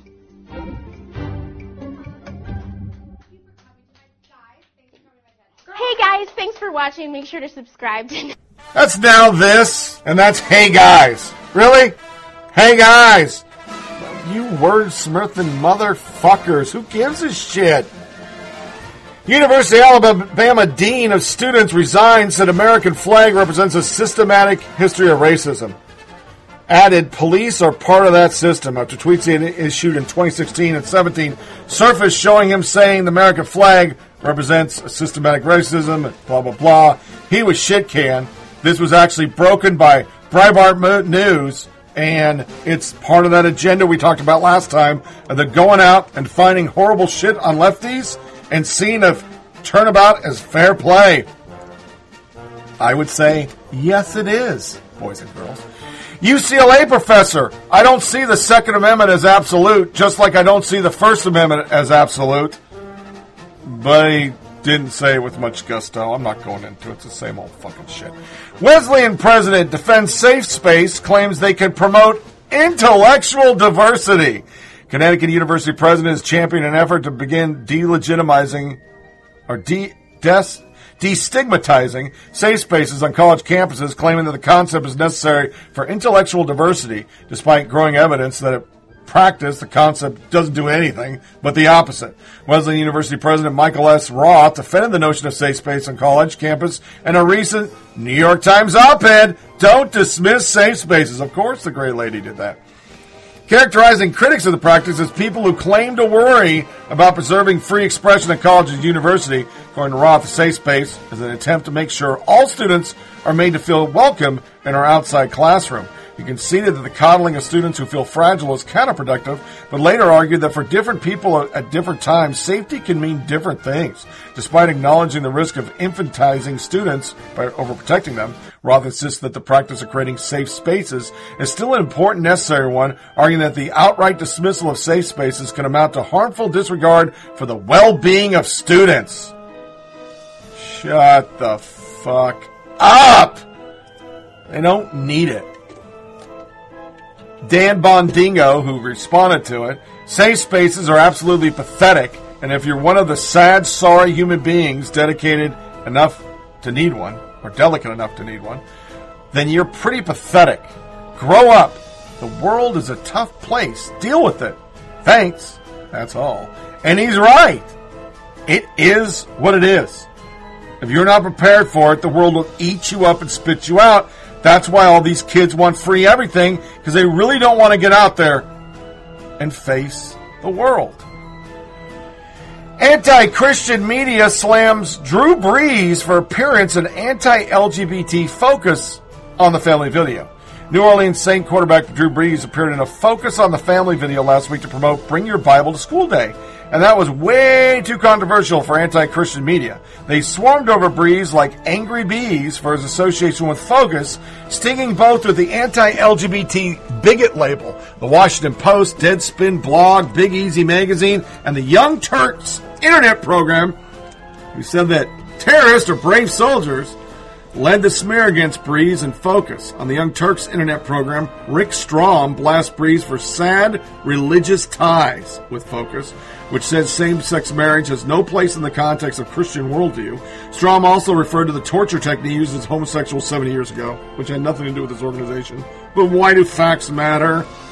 Deadspin writer Lauren Theisen, ma- a male who described himself as a transgender woman and a queer blogger, slammed Brees and Focus on the family for opposing big LGBT. He called them gay conversion therapy sickos. He demanded Brees must do better than this and disavow Focus. Jen Bentley of Big Easy magazine writes, potentially actionable libel. It's not surprising that Brees is open about his faith, but she incorrectly f- accuses Focus of the s- standard big LGBT lie that conversion therapy relies on physical abuse to bring about people's or get rid of people's homosexuality. What is surprising is the anti-bullying advocate Brees supportive religious group known to be one of the most well-funded anti-LGBT organizations in the country, focuses on the family, supports and promotes the practice of conversion therapy, which uses a combination of shaming, emotional, manipulative, and traumatic stimuli, and physical painful stimuli in order to cure LGBTQ people of their sexual orientation. According to the Trevor Project, more than 700,000 gay people have been subjected to conversion therapy. La la la, none of us ever heard of it. In the Washington Post, Allyson Chiu headline cites Brees for appearing in a video produced by an anti-LGBT group. Focus on the Family was founded in 1977 and is described by the Human Rights Campaign as one of the most well-funded anti-LGBTQ organizations in America. The group has sparked outcry of parent support of conversion therapy. We redid it over and over and over, over and over. Sharon Swoopes, a former WNBA player, left the homosexual lifestyle actress Anne Heche, and many others who did so without Christian bigots torturing them. Brees denied that he opposed the equality, leading Theisen to snarl. Brees is a message for his critics. What? Me? Bigoted? Me? I do not support any group that discriminates or have their own agenda that are trying to promote inequality. Supporting a group that discriminates and it has its own agenda that tries to self promote inequality. Theisen said Brees needs to find someone to tell him his video was produced by people who want to oppress gay people. He tried to fucking you know, do the mea culpa. The media won't accept it. And then he went out and fucking won the game with fucking 30 seconds left. So, all of you eat a bag of dicks. What the fuck? He's a Christian. This has nothing to do with about anti LGBT stuff. It has to do with your hate of Christians.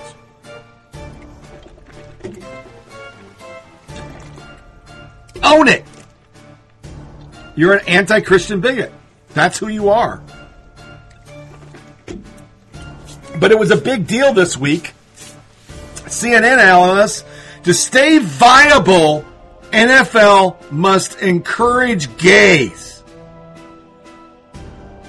What?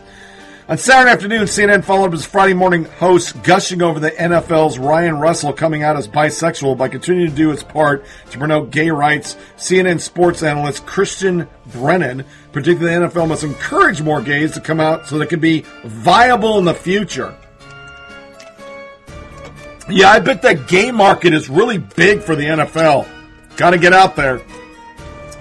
Uh, CNN Newsroom weekend anchor Ana Cabrera proclaimed that Russell had made a bold move. CNN New Day host from Friday. Um, I don't know what they're trying to say there. Whatever. Cabrera then brought up Bob Brennan, who is also a sports columnist for USA Today, who declared that it's a big deal because the NFL is a reflection of our culture. She also alluded to Colin Kaepernick and yada, yada, yada, yada. How do you think the NFL will handle this? Because we know Michael Sam tried to blaze the same trail five years ago, never played another NFL game because he fucking sucked. They never considered that Sam just sucked. Anna, uh, the National Football League wants to be viable, wants to retain its spot as the number one pro league in our country. Well, in this century, it has to accept this and has to encourage this because those fans who may be in their 60s, 70s, 80s, who maybe are a little bit more reluctant on this topic, well, they're going to be, they're going to die! That was her theory. Your future fan base, your future preseason ticket holders are about people in the 20s, and they're gay the fuck up, she added. And the future in NFL, frankly, depends upon the NFL getting this right, welcoming, understanding, and mandating. In those locker room, gay people need to be gay gay. Yeah. Okay. Next article Michigan conservatives anger the LCE, ACLU for not allowing Down syndrome drag show. Let's just look at that for a second. Mentally impaired person, child, drag show. Is that not child abuse? Anybody? Jesus. Doesn't get any wilder, more depressing for a society than this. In an effort to subvert any sense of decency, especially for the most fragile amongst us, the leftists produced a drag show for Down syndrome. And it's not deplorable enough the Republican in charge of the Michigan venue were set was to be performed was hit by the ACLU for barring it from happening because shame on him for not letting Down syndrome folks express themselves. The complaint insinuates that Peter Meijer's mandate may be discriminatory, discriminatory against disabled people. The New York Times published the topsy-turvy story on Thursday detailing what the civil ACLU sees as discrimination. The small troupe of drag performers with Down syndrome call themselves Drag Syndrome God help us, have been welcome on stage in London, Stockholm, and Oslo, but we're in Michigan, and that's just a fucking horrible thing. Every one of you who are for this, go fuck yourself. That is child abuse. But the LGBT crowd, well, they weren't just done there. Outlet and social media fire off trigger warning for it. On Friday, LGBT news and entertainment outlet Pride published an article warning people about the scene from It Chapter 2. Spoiler alert, I guess. Um, I'll say that. The new Stephen King horror adaptation, which a gay couple are savagely beaten and one is tossed over a bridge. The article titled Trigger Warning, it's Chapter 2 featuring a graphic gay hate crime, shares a portion of the critic review discussing the plot point, as well as several tweets from LGBT writer and Twitter. Users offering their personal trigger warnings for fellow filmgoers. Slate's Jeffrey, Jeffrey Bloomer also lamented the scene as a piece titled It Chapter 2 Gay Bashing Scene Exploits a Real Life Killing for Cheap Stock. After tweeting out his warning, Twitter user The Salinger says he received both support and backlash. Warning gays and LGBT people going to see two. The opening scene involves the brutalization of two gay men and the murder of one of them. I felt sick and it threw off my entire movie experience. I just want you to be aware. I'm not saying don't see the movie. I'm simply warning you it's fucking.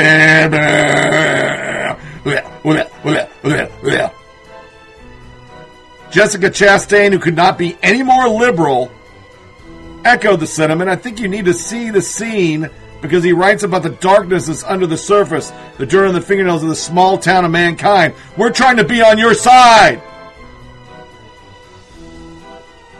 Jesus fucking Christ.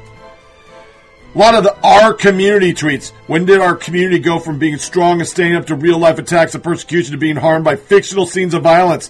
It's not real. Get a grip. If they start adding no LGBT people were harmed in the making the film at the end, I'm done. But he's the butch in the relationship. or she or it. CNN Human Rights Campaign set to host Dem Town Hall on LGBT issues. I talked about this, and here it is. The 2020 presidential election is still more than a year away, but that hasn't kept rating starved CNN from announcing that for some reason they will hold yet another town hall marathon set for mid October in Los Angeles to focus on what CNN host Don Lemon says on issues that are important to the lesbian, gay, bisexual, transgender, or queer community, or AKA me. According to an article posted on Thursday, oh, and I guess Cooper's gay too, so maybe it's him and Cooper. By CNN political analyst Mark Preston, CNN is partnering with the Human Rights Campaign Foundation for our next series of presidential town halls on issues that are important to the lesbian, gay, bisexual, transgender, queer, MAP, and all you other freak community. Even national coming out. I didn't say gays are freaks, it's all the other freaks. Coming Out Day. It's Na- National Coming Out Day is when they're doing it, which features the largest ever audience for Democratic Presidential Town Hall devotees to LGBTQ. Invitation to participate in the Town Hall will be extended to Democratic President hopefuls who meet the DNC's qualification. Candidates must reach at least 2%. Let me get to the part that I want to get to. So far, blah, blah, blah, blah, blah. No public tickets will be available. So much for openness. In the case the candidates might actually get a difficult question, they will only take queries from the audience and journalists on specific LGBTQ concerns.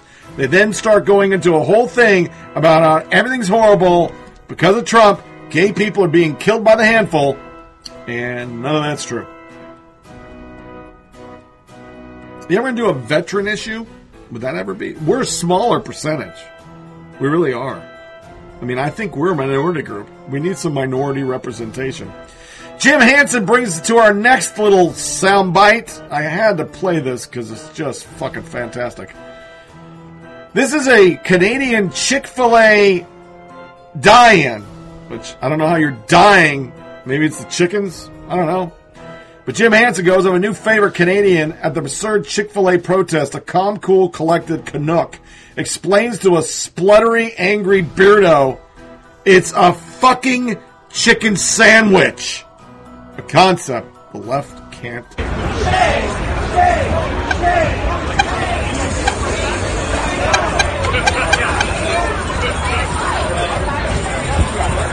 Millions of dollars chicken worth of sandwiches. LGBT. It's chicken right. sandwiches. Exactly.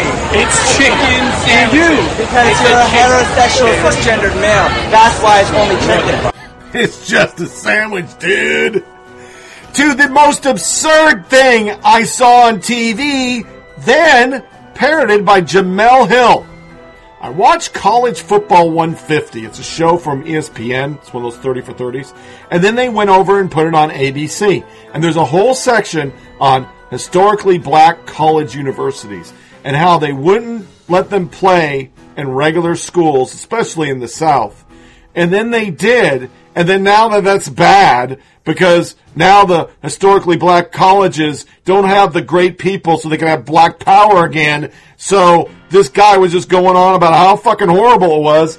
And then Jemele Hill goes, black athletes should leave white colleges. It's time for black athletes to leave them and play for black colleges. Former ESPN commentator and racist Jemele Hill, the woman who sparked national blah blah blah blah blah. White supre- uh, okay, let's get to the fucking point. She penned it in the Atlantic, which she called for black athletes to have a mass exodus from white colleges. Jemele Hill announced the article in a tweet on Thursday, which she titled "It's time for black athletes to leave white colleges." Very proud that my first magazine piece for the Atlantic, or the, yeah, it's the Atlantic, is appearing in the October issue. So what does the piece actually say? Well, everything the title suggests. White colleges are oppressive places and black athletes should get out. Black athletes have attracted money and attention to the predominantly white universities to showcase them. She writes, meanwhile, black colleges are struggling.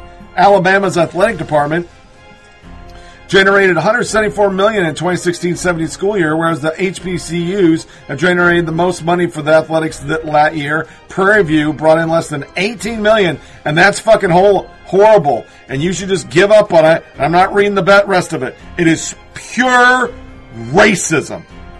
It has nothing to do with what's better for these athletes. Oh, let's see. Play for Alabama and go to the pros and make millions of dollars, or play for Prairie View, where unless your name's Rice, a lot of people aren't going to see those fucking games. It's like playing Division Two. But it has nothing to do with that. It has to do with why play for Whitey. Black people only, black colleges only, play with only black people. We want to de segregate, or we want to segregate. I can't even know how to say it anymore. Segregate. We want to segregate from Whitey because Whitey's bad. And I ain't lying to you. Watch that show, College 150. Football is us. That's the name of it. That's what the guy pushes. Big time. New York Times blames sexism for failure of Gillibrand. Long a champion champion of women. Whole articles because her campaign sucks. Yeah. Campaign sucks. You fucking people. What, is, what does sexism have to do with it? She's a shitty candidate. Dave Chappelle, Rotten Tomatoes stand up reviews are in. They're exactly what you expect. All of the critics, the media have dogged it, gave it a 38. The audience, 99. 99%. Yeah.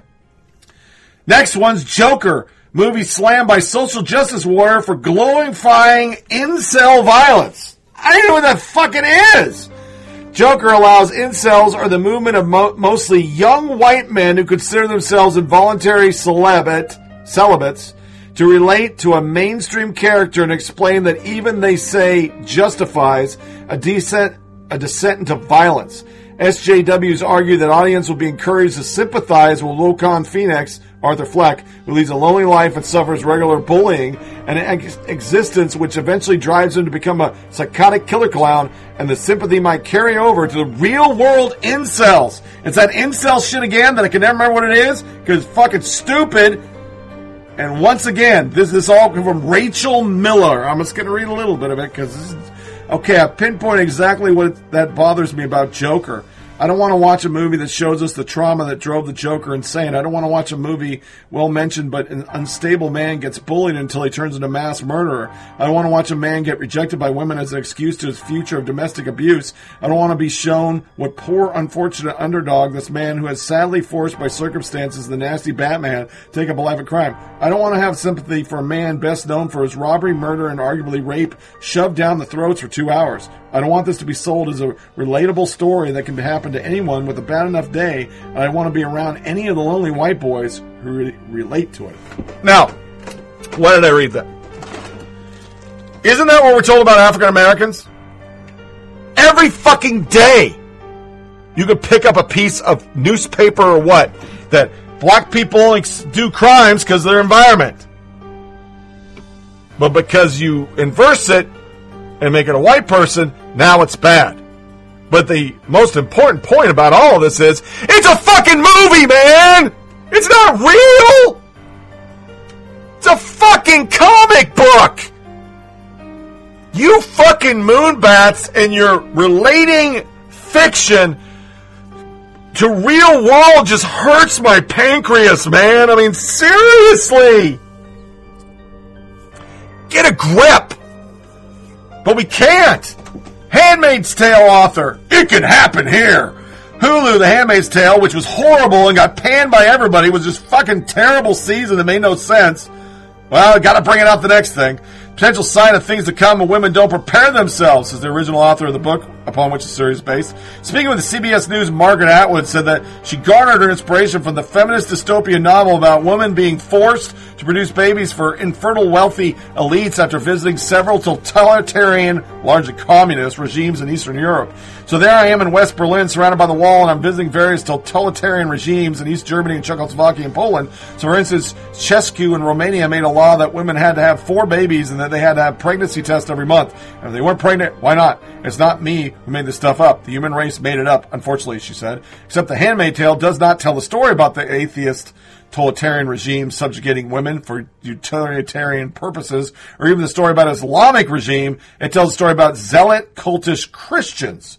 So even though Atwood could find countless examples of women being subjugated in non-Western countries, she chose only to attack Christianity, which on the surface appears to be a political decision rather than an artistic one. It is a warning, she says. I have never believed it can happen here. I never believed, and more and more people are joining me in the lack of belief. CBS News then pointed out that women all over the world took to the streets in 2017 wearing Handmaid costumes. Blah, blah, blah. Ah, ugh, ah, and more of the how many children and family have taken in, she said, I accept this responsibility. I find all those things shocking the degree of ignorance of racism. With handmade, what is shocking is that the era that we live in now with the this president, things I didn't think were possible, in fact, are happening. They're happening everywhere, but we can't find it.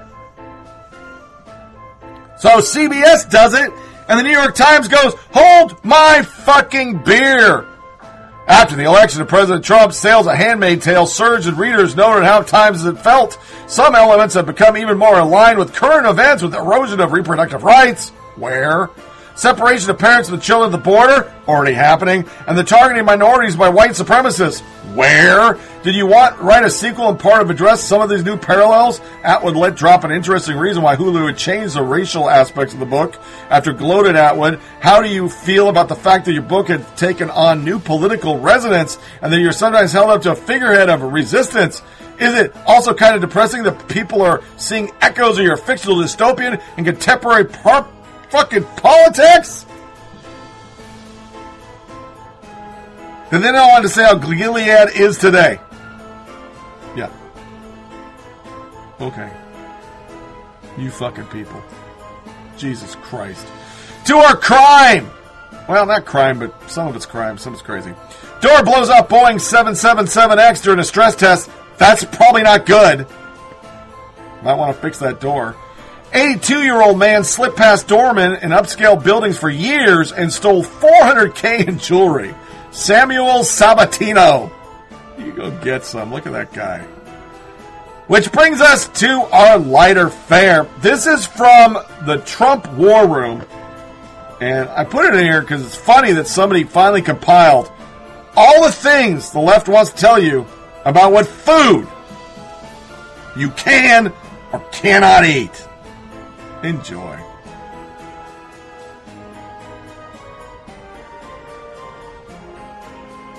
We know that we're going to have to do a lot to fight global warming. And that includes looking at how our food is produced and choosing some other options.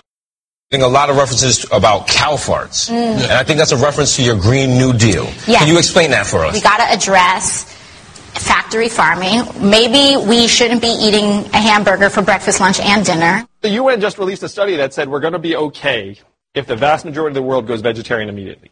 We actually have to have a real priority at the highest level of government around what we eat.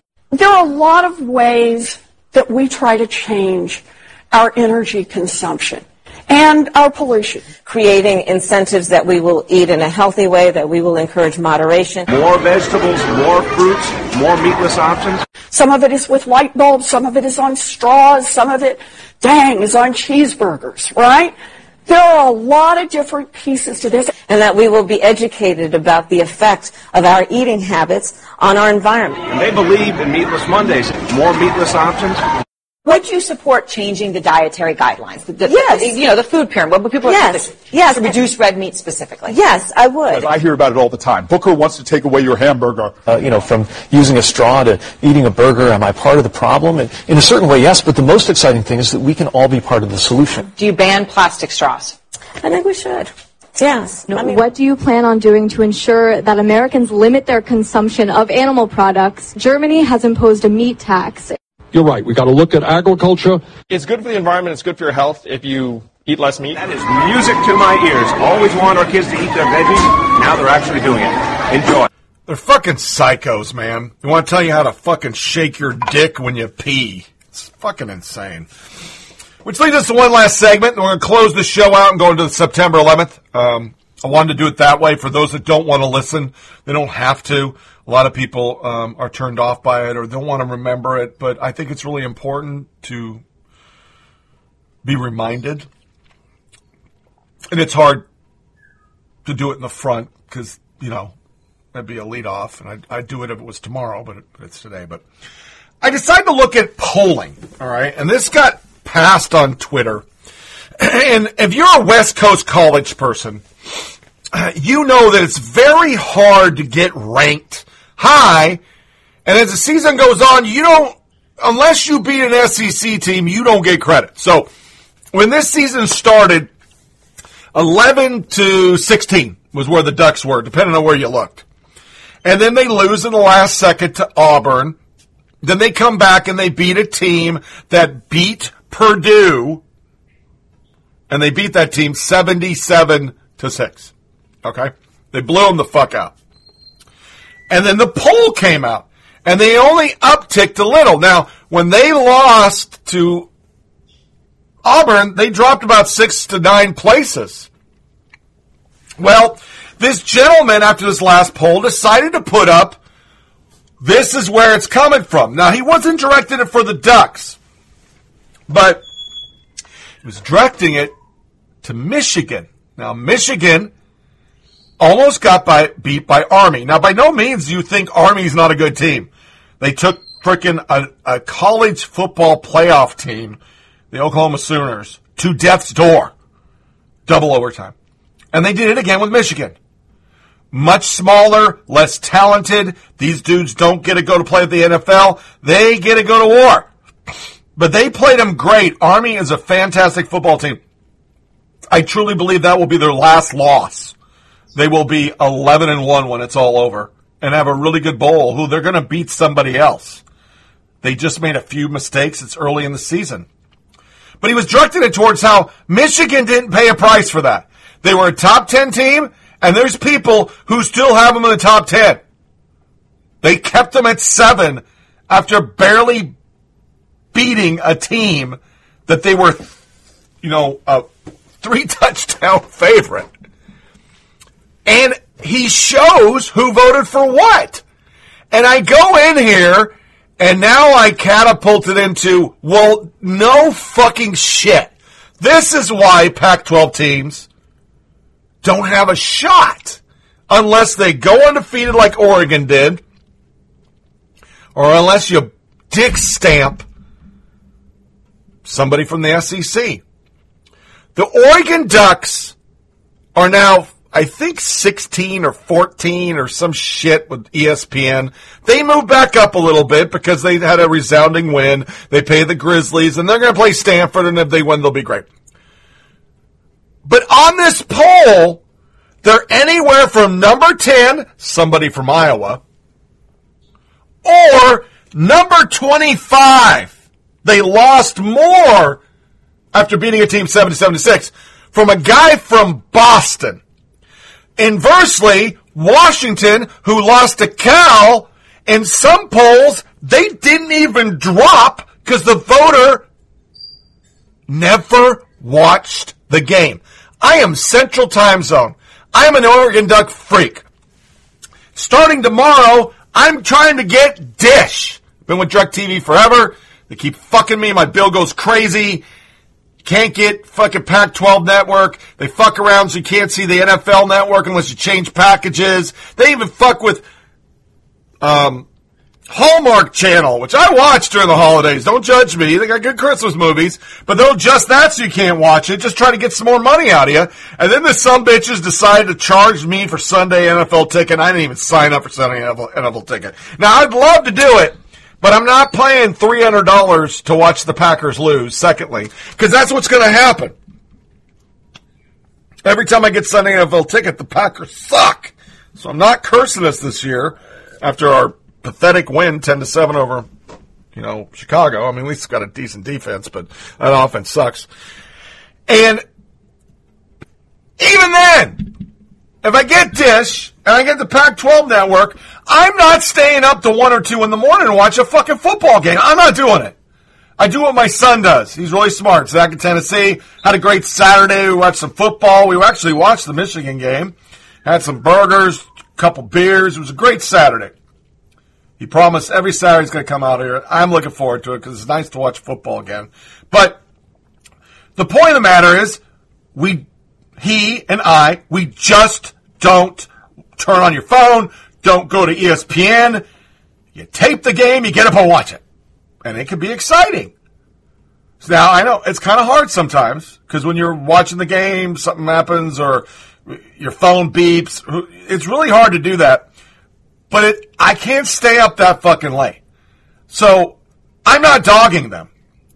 But at least before you submit your votes, you would know that Oregon clubbed somebody and Washington lost. But they don't because they don't watch Pac 12 teams. Thus, it's hard as hell for Pac 12 teams to get any respect. Remember, Oregon was undefeated 12 0, went and lost by fucking a field goal to Auburn. They didn't get ranked number one until the last fucking second because nobody was watching the game. I've said it for a billion times. If we just play day games, more people would see it, but they don't watch it. They watch SEC games. Like big hubbub on ESPN this morning that Alabama scheduled a game with Mississippi State during the day, and now they're worrying about heat because it's going to be 120 degrees. It's that. Well, fuck. We can do that on the West Coast. Fuck the heat. Drink Gatorade. Get your fucking ass out there. But we don't. We play, you know, Pac 12 after dark bullshit on fucking Fox Sports or ESPN. Nobody stays up and watches it. But these voters are so homered to wherever they're at that you go up and down here, even the Alabama, Toledo, closer to Alabama than Clemson, but he voted for Alabama. The next one was the law, the another. This this is a fucking uh, Louisiana voted for Alabama over Clemson. Most of these motherfuckers literally are checking the block. They're not paying attention to the games. There's no way that Oregon loses by a fucking last second touchdown off the first game of the season that they were leading for the entire fucking game and you can drop from number 1 to 16. And then Michigan barely beats Army and they don't move anywhere unless you're biased. Unless you are a Big Ten SEC school, it's just bias or you're beat. It's like that dickhead in Boston. He never seen Oregon play. He probably didn't stay up for that game because on the East Coast it didn't get over till midnight. He never watched it. All he did is see Oregon lost. Pac-12 sucks. I don't even know the teams. I don't give a fuck. I'm from the Boston Globe. That's that's where you're at. Michael Vega, Boston Globe cocksucker. Seriously. And he's got Boston College ranked. Yeah, no shit. They play nobody. He's got him ranked 24. That just totally makes me understand why why the polls have always been fucked. Why when Washington literally ended up winning the national championship in a poll, he didn't win in the other because nobody ever watched their games. The whole thing is a clusterfuck. Now, do I think Oregon's a college football f- playoff team? No. No, I don't. I think by the time they get done with the fucking Pac 12, eh, eh, Stanford lost. Fucking Washington lost. They lost to Cal. They go through and beat Stanford, Washington, beat Cal now because they're undefeated. Beat they don't play Utah until the championship game, so that's the team that everybody thinks is going to be the best things to slice bread because they're not playing anybody. But they're probably going to lose to USC. As long as they get through and beat USC, I think they could get a New Year's Six bowl game. And I think they're much better than what they played in that game. It was the first game, and they just choked. I think they're a great team, but I don't think they're the top four teams. No, I don't. I, I don't think that. But it's not fair to them if you don't fucking actually get a shot. And it's what we've always said back when it was the BCS system. Those power teams that ESPN jerks off to and all their people from the Big Ten or SEC, they're already voted way high. So as the season goes on, as long as they don't lose, they were going to get picked for BCS college game. They were going to. Whereas a team like Oregon, Washington, USC, you had to whoop somebody to even get a look at it, to get up there. You couldn't even get up there. unless everybody in the SEC lost. And if you really look at the SEC this year, you got Alabama, you got Alabama, and Alabama. Auburn is not that good of a team. They barely beat some fucking scrubs. What was like Weber State or some shit. They barely beat them. Oregon went out and put 77 burger on a team that beat Purdue and scored 49 points the week prior. Not saying Oregon's the best team ever. I'm just saying, well, if you can do that, what the fuck, Chuck? So that's my rant. So this wraps up another episode of Flyover Politic Podcast, except for the 9-11 section. We'll come in a second. Please feel free to share this with your family and friends. Send comments to FOPPODCAST at gmail.com. FOP podcast, gmail.com. Get the show on SoundCloud, Podcast Addict, TuneIn Radio, Google Play, iTunes, Blubrry, Stitcher, and Pocket Cast. Remember to check out our Facebook page at FOP Podcast and our Twitter account at FOP20Read. Two things. Uh, I want to talk about stats. We did 1,600 listens last week, uh, or last month. Pretty damn good. Denmark, a lot of Germany. Uh, top city was ha- uh, Heidelberg. Wow. Um, and there was no top listeners, which doesn't make any sense. Uh, I think once again they're not tracking who does it. So thanks for the listen. And you know, I never got my doggone freaking email, Denmark. What's up? I think they stopped listening because there's only 16 listens. Uh, another thing for those that are with the show, send us information. I was talking to Better Half this weekend. I, I'm thinking about changing the name of the show. I know that would be difficult, but it would still be the same feed. It wouldn't change; just the name would change um, from Flyover Politics with the K to the Tony Reed Show. Just an idea. It might make it more user friendly. More people would listen to it. Um, I think the K people think it's I don't know Russian or some. I had somebody actually say we well, yeah, fucking Russian. I got stupid emails before. Um, so think about that. Send me an email or text of your family member. I don't know. It's long term. Maybe after the first year, I just change this thing to the Tony Show. Which brings us to our um, closing segment, which is going to be 30 minutes. It's going to start from um, actual impact through falling of towers, through some war, and some personal stuff. Um, 18 years ago, our nation was attacked. We stayed together for about a month, and then Democrats decided to use it as a cudgel and say that we were in a quagmire. Remember, I was in Afghanistan reading USA Today saying that we were in a quagmire and we were getting our asses kicked from Democratic people.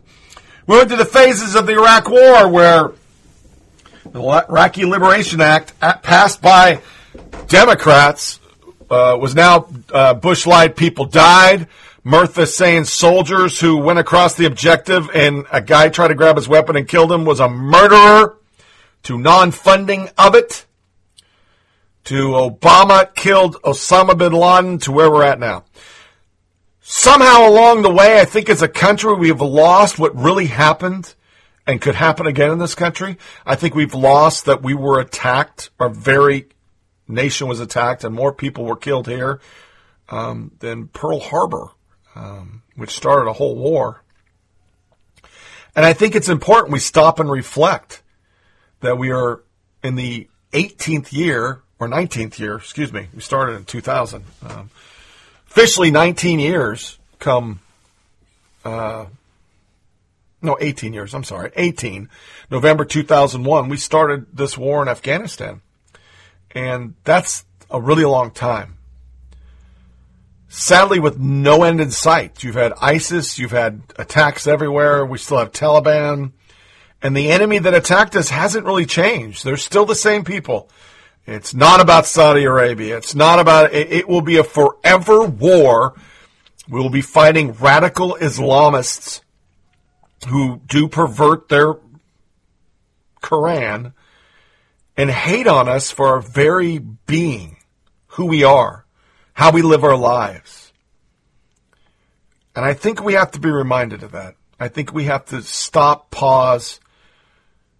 I always stop. I think it's 8:46, pretty sure that's the time and just take a break and think about all that changed from that day. For people like me and my family, um, it changed a lot. It changed my son and daughter forever. It changed me and my wife. We went through some really rough times. Um, I wasn't home for almost five years, and I'm like lucky. I got out. There's people that have lost their marriages, lost loved ones, fathers, brothers, sisters, sons. There's been a serious toll since that day. And if you go back and you watch something like the um, Smithsonian Channel from the scraps, or I can't remember their actual name, but it, it shows items that were found and um, a total timeline and the from the heartland. They call it the heartland tapes about local towns and kids who are now adults um, being interviewed about the attack. It, it just really strikes you that how far we've gone down the road and that we've kind of forgotten. And, and most of us said we'd never forget. So I wanted to do this segment just to pay homage to so many, you know, almost 7,000 people have died in the war. The 3,000 were killed. It, it's just, it's a time that you live through in your life and you wish you never had. Um, I'm sure people who went through Pearl Harbor don't go back and go, yeah, I lived through Pearl Harbor. It's something you don't want to remember, but it's just really kind of horrible. Um, but I think once again, you need to remember. So thank you all for listening to the show. Uh, tune back in because I didn't talk about it. We're going to go with a Friday podcast. So that'll be the, um, what the hell is that? We'll go with the uh, 13th as our next podcast because I didn't do that. And um, I hope you listen to these 30 minutes. Um, I think it's uh, something we all should do. Not every year, but every once in a while, and take pause. And um, I will talk to you Friday. Take care. Mary, Mother God. 8695, good morning, have a good day. Hi, what's your number again, please? 8695. I'm on the 83rd floor. 86 what? I'm on the 83rd floor. Now, tell me, 86 what? 8695. 8695. It's, she at the World Trade Center. Someone having difficulty breathing on the 83rd floor. Okay, ma'am, how you doing? Is it, is it, is it, are they going to be able to get somebody up here? Well, of course, ma'am. We're coming up to you. Well, there's no one here yet, and the floor is completely engulfed. We're on the floor, and we can't breathe. Yes. And it's very, very, very hot. It's very, is it, are the lights still on? The lights are on, but it's very hot. Ma'am, ma'am. Very hot. We're all the way on the other side of Liberty, and it's very, very hot. Are your lights, you can turn the lights off? No, no, the lights are off. Okay, good. Now, everybody stay calm. You're doing a good job. Please. Ma'am, listen. Damn if everybody's coming, everybody knows. Everybody knows what happened, okay? Sure. Yeah, but no, no, they have to take time to come up here. You know that. You got to be very careful. Very hot. I understand. You got to be very, very careful how they approach you, okay? All right? So when they come upstairs, it won't be worse than it is. Now, you stay calm. And so how many people where you're at right now? There's like five people here with me. All up from the 83rd floor? 83rd floor. With five people. Patients. Everybody's having trouble breathing? Everybody's having trouble breathing. Some people are worse. some people are uncon- unconscious. Everybody's awake? So far, yes. But it's, uh, listen, listen. Everybody's awake? Yes, they're conscious. And it's very hot there, but no fire, right? I can't see. No, no, too high. Hot, very hot. No fire for now, and no smoke, right? No smoke, right? of course there's smoke. Ma'am, ma'am, you have to stay calm. There is smoke. I can't breathe. Okay, you stay calm with me, okay? I understand I think there is fire because it's very hot. Okay. It, it's very hot everywhere on the floor. Okay. I know you don't see it, and I know, but we, I'm going to document, I'm documenting what you say, okay? And it's very hot. Uh, we see no fire, but you see smoke, right? It's very hot. I see, I don't see any air anymore. Okay. All I see is smoke. Okay, dear. I'm so sorry. Hold on one. Stay calm with me. Stay calm. Now, Please. Just, listen, listen. The call is in. I'm documenting. I'm going to let those... Hold on one second, please. I'm going to die, aren't I? No, no, no, no, no, no. Say your, I'm going to die. Ma'am, ma'am, ma'am, say your prayers. And we're not going to... We're going to think positive because you got to help each other get off the floor. I'm now, die. No, stay calm, stay calm, stay calm, stay Please, calm. God. You're doing a good job, ma'am. You're doing Oh, a good job. You're it's doing so hot. I'm burning up. then you, okay, if you don't, the floors is hot and everything is hot. It's, it's, it's, they're all their justice. When you go up high, you, you get too close away from the smoke. Okay, I know you know. Hold on a second. 83rd floor, three people trapped. Very hot on the 83rd floor. Three people trapped, having trouble breathing. Very hot. Wait, wait, hear voices. Help! Hello! Help! Okay. That's what I'm doing. I'm just letting you know. Hello, ma'am? Here, stay calm. Ma'am, ma'am. Help! Stay calm, stay calm. Just don't move. Oh my God. They coming through with you now? Find out if there's anybody here on the 83rd floor. Ma'am, don't worry. You stay on the phone with me and we'll, I'll already Can you know- find out if there's anyone on the 83rd floor? Because Ma'am, I already heard listen. somebody. Excuse me. I already notified this lieutenant. Okay. Uh, uh, Ado, I notified city. Ado? Yes, Lieutenant Ado. I already notified the lieutenant that there's five people on the fourth floor, right? Very hot and smoky. So they over- overlook you. Okay, dear? Can you? Can you? I already did that. Stay on the line with me, please. Yes, ma'am. I am I'm going to like stay I'm dying. Listen, listen. Take. Uh, uh, They're here? are they inside with you yet, dear? No. Okay, stay calm till they get inside. Find out where they are. Ma'am, stay, stay, ma'am, stay calm until they get inside. Karen. Uh, Amos, what's the job number you have? I have seven two seven. Seven two seven. Yes. Hey.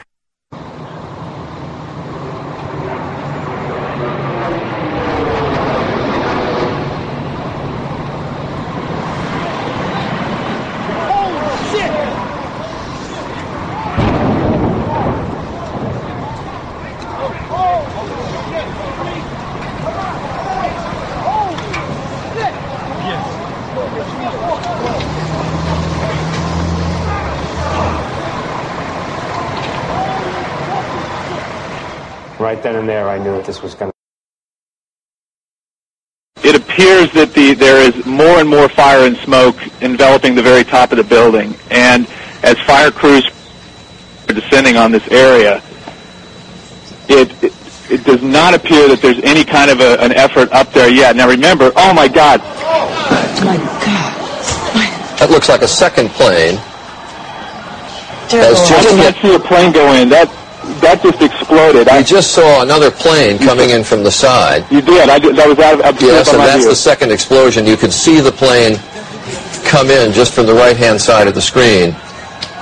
So this looks like it is oh, some sort of a concerted effort to attack the World Trade Center that is underway in downtown New York. Did you hear the explosion Oh, from yes. your position? Yes, we did. As a matter of fact, we we heard it, and and because I was just like standing there, pretty much looking out the window, I didn't see what caused it or if there was an impact. So you have no idea right, right oh, now? there's another one. Another plane just hit. right. Oh my God! Another plane has just hit. It hit another building. Flew oh. right into the middle of it. Explosion. My God! It's right in the middle of the building. This one into the east tower. Yes, yes, right in the middle of the building. It, and right now, that yes, that was definitely looked like it was on purpose. You saw a yes, plane? I just saw a plane go into the building. As you look at uh, the picture from our chopper now arriving at the scene, uh, Jim Friedel in Hoboken uh, said it appeared to bank sharply and smash directly, perhaps purposefully, into.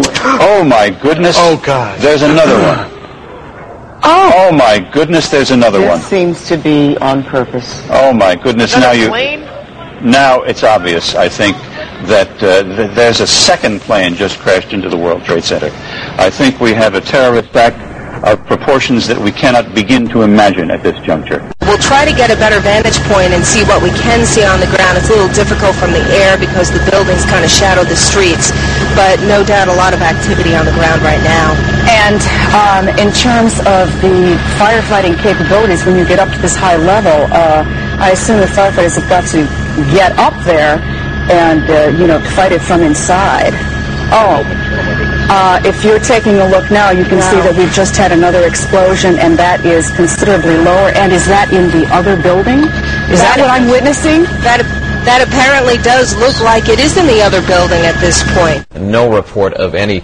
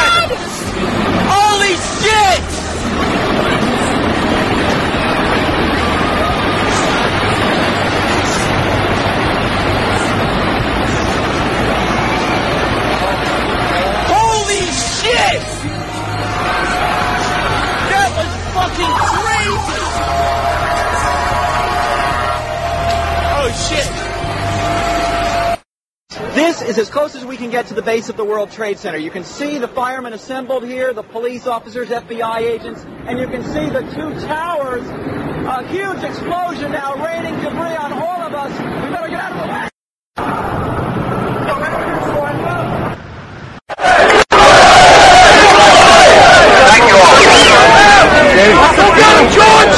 I, uh, I want you all to know, we can't go any louder. I want you all to know that America today, America today is on bended knee in prayer for the people whose lives were lost here, for the workers who work here, for the families who mourn. This nation stands with the good people of New York City and New Jersey and Connecticut as we mourn the loss of thousands of our citizens. I can hear you.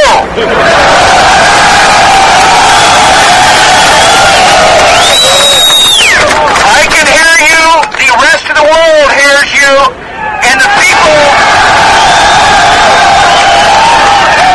and the people who knocked these buildings down will hear all of us soon.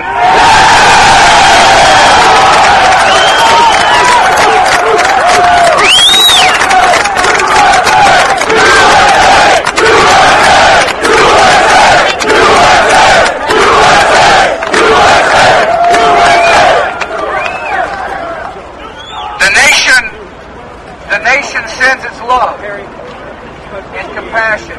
God bless America! To everybody who is here. Thank you for your hard work. Thank you for making the nation proud. And may God bless America.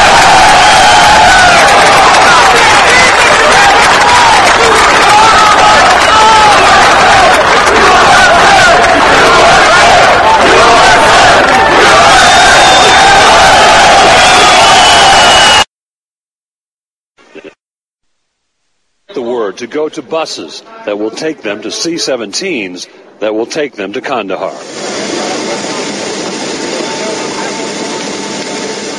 Seven hours into the flight, ammunition is passed out, helmets and flak jackets. Full battle dress will be put on. There could be snipers upon landing at Kandahar. These soldiers know danger exists. kind of apprehensive about what really obvious. This was an airport. The sign out front, Kandahar International Airport. There is a tower, but right now this place is swarming with soldiers. Let's go on inside. We'll see what it looks like.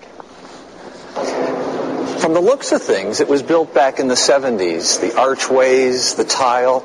A lot of soldiers are now camped out in here. They're waiting for tents and other equipment to arrive so they can get more settled in. But for now, this terminal is their home. On the walls inside are a lot of handwritten notes, obviously from school children. The soldiers get to see these. What an inspirational message they are.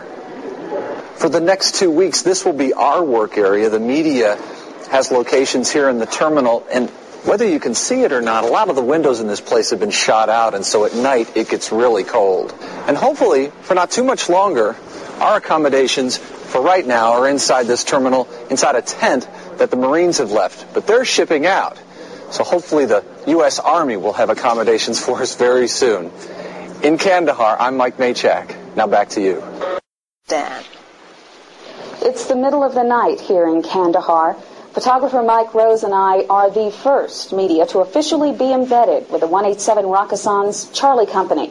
That means for the next 24 hours we'll be eating, sleeping, and working along beside the brave Fort Campbell soldiers who are guarding one of the most dangerous places here at the base, the west perimeter of Camp Kandahar.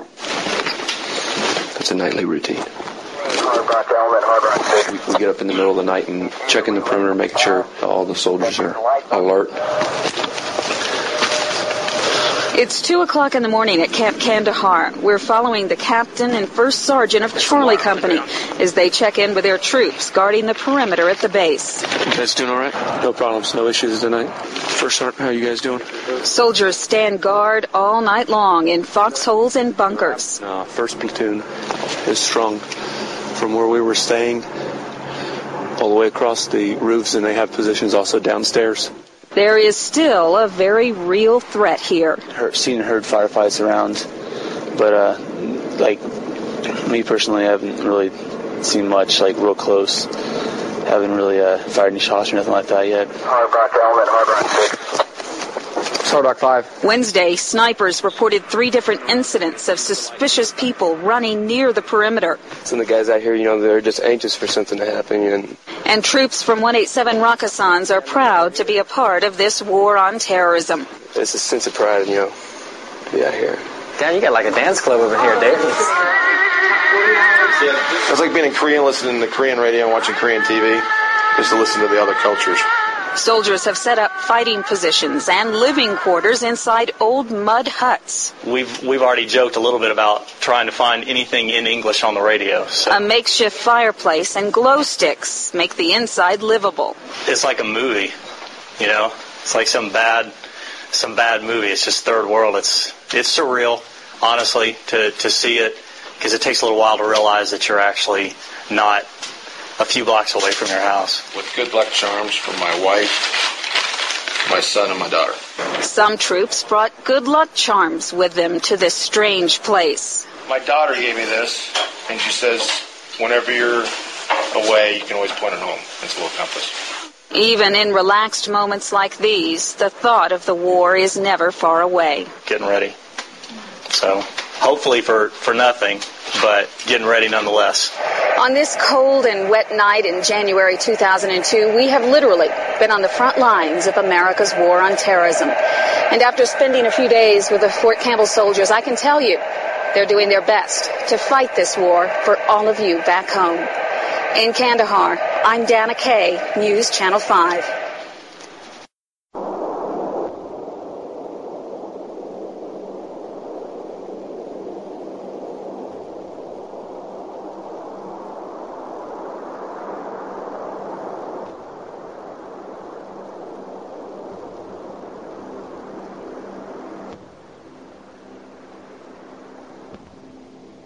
Itself was attacked this morning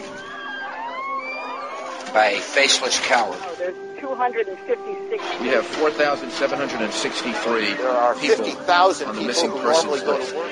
Our military at home and around the world is on high alert status. I got two words I want to say to you. Air assault. Go. Let's go. The best of the best. The hardest trained. When we send our sons and daughters into this kind of war, there'll be great casualties. Let's go to the storm! Every one of you is dedicated to something greater than yourself. You put your country ahead of your comfort. Once again, you have a rendezvous with destiny.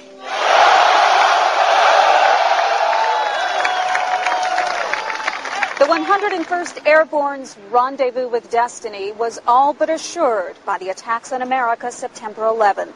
The soldiers knew it was only a matter of time. They trained harder, wrote out their wills, and waited for the call. On January 19th, 2002, the Screaming Eagles of Fort Campbell got the call to fight in the war on terrorism. This is their story. Our president says that we're going to restore freedom to America's children. The Screaming Eagles of Fort Campbell are going to war.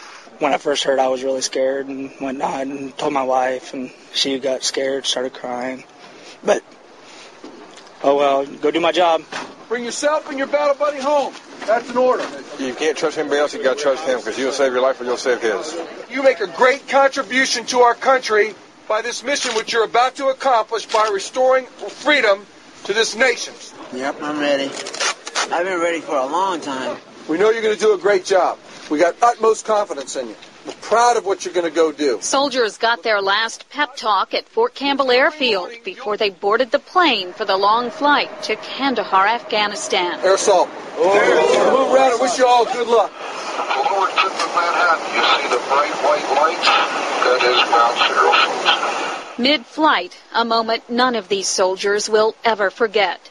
Their last view of the United States of America, the pilot flew low over New York City and circled around Ground Zero. Looks like as good a view as we could get, folks. Uh, hope it means as much to you as uh, it certainly does to us, too.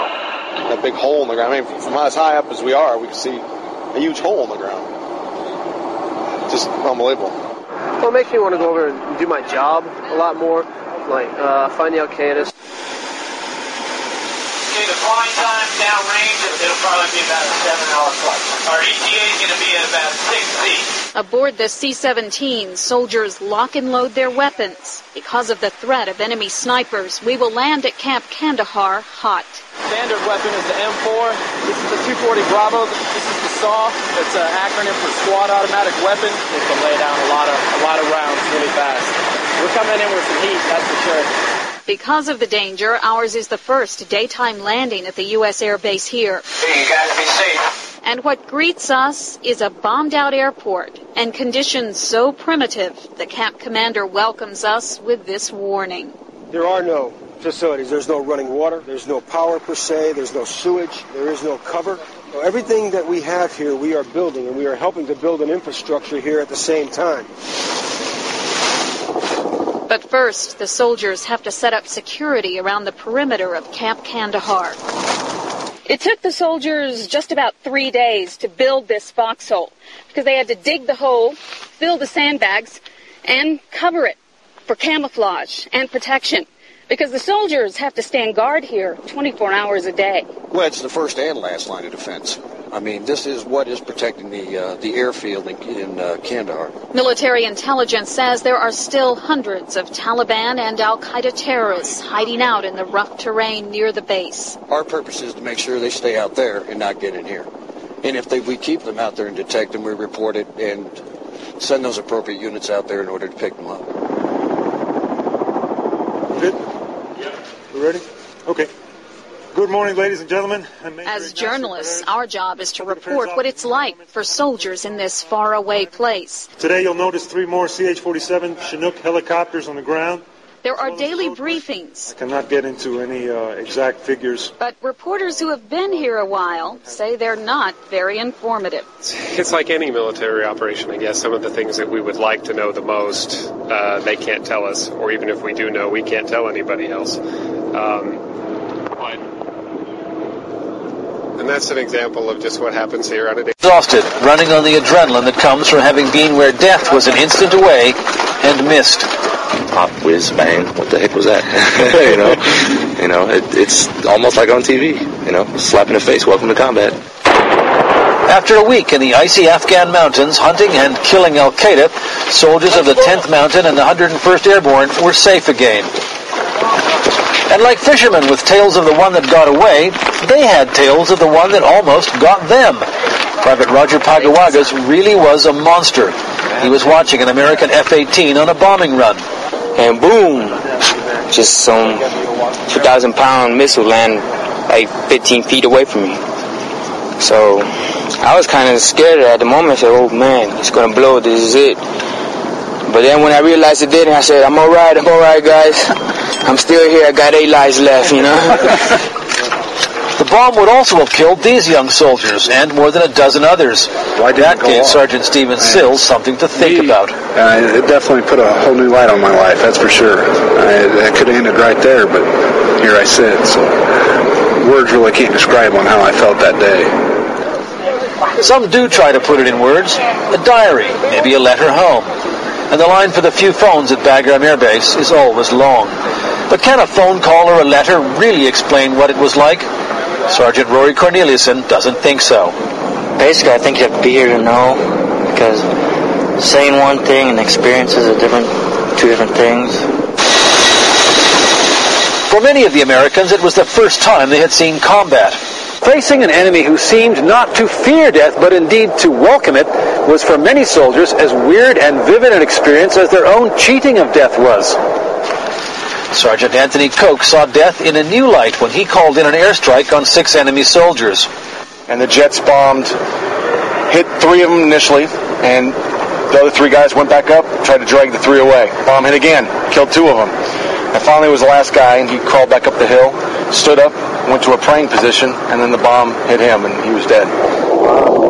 It's not a nice feeling to do that, the soldiers will tell you, even when you think it's for a just cause. But like luck or divine intervention, it's something you have to experience to understand. For Sunday morning, this is Allen Pizzey in Afghanistan. And that means a lot to soldiers like Sergeant First Class Anthony Koch of Woodlawn, Tennessee. Well, when you see the chaplain, it gives you a little bit of peace. Um, being that I am a married man, uh, I'm very lonely, and I miss my family because I've been gone for a year. Uh, prior to this, um, the chaplain kind of gives you just a little bit of comfort. Of Fort Campbell soldiers who are still in Afghanistan fighting the war on terrorism. Sergeant Anthony Koch is with the 187 Rakkasans in Afghanistan. Since he left in January, he and his soldiers have fought Al Qaeda terrorists in Operation Anaconda. Back home in Clarksville, Gigi Koch and her two children save every picture and letter he sends home and wait and worry about when he'll finally be home again. But they have confidence that he will be coming home safely. Been, he's been training for 17 years for this, so I have confidence in everything, everything that he does over there. He he knows what he's doing. Sergeant Koch received the Bronze Star for his role in Operation Anaconda. Coming up tonight. Are their families holding up today? Well, like real troopers, Steve. But Memorial Day does have a special meaning for them.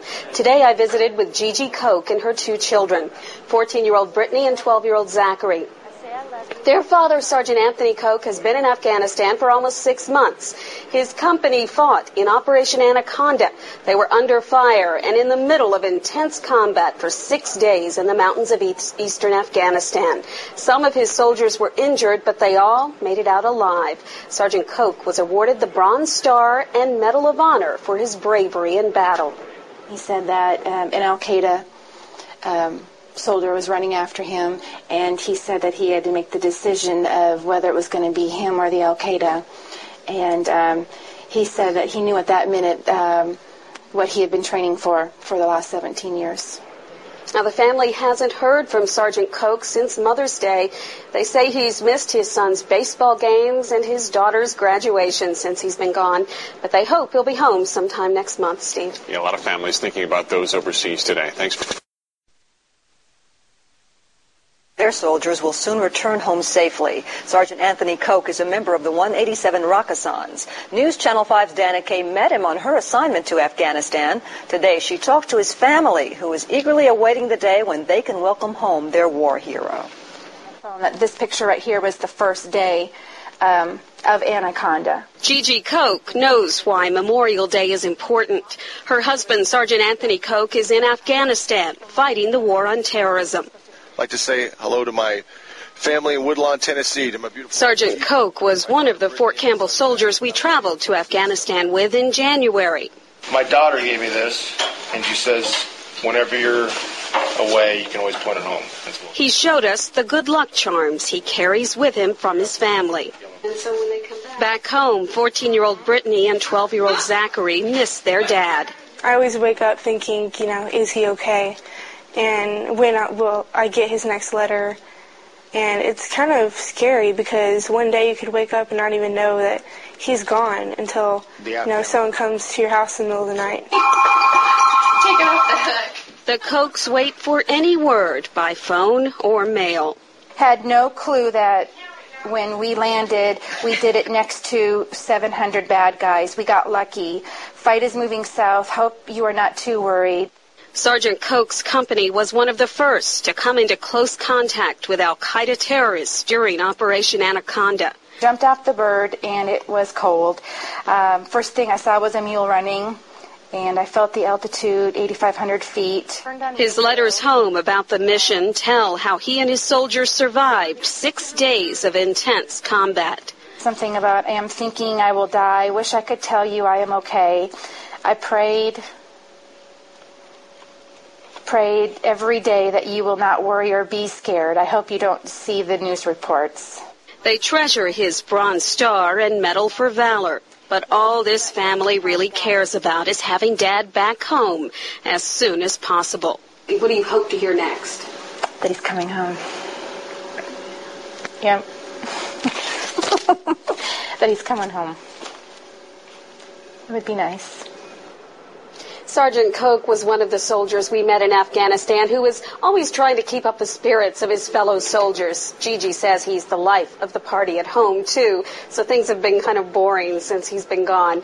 Gigi and other Fort Campbell wives are planning a big welcome home party, they hope, for sometime next month.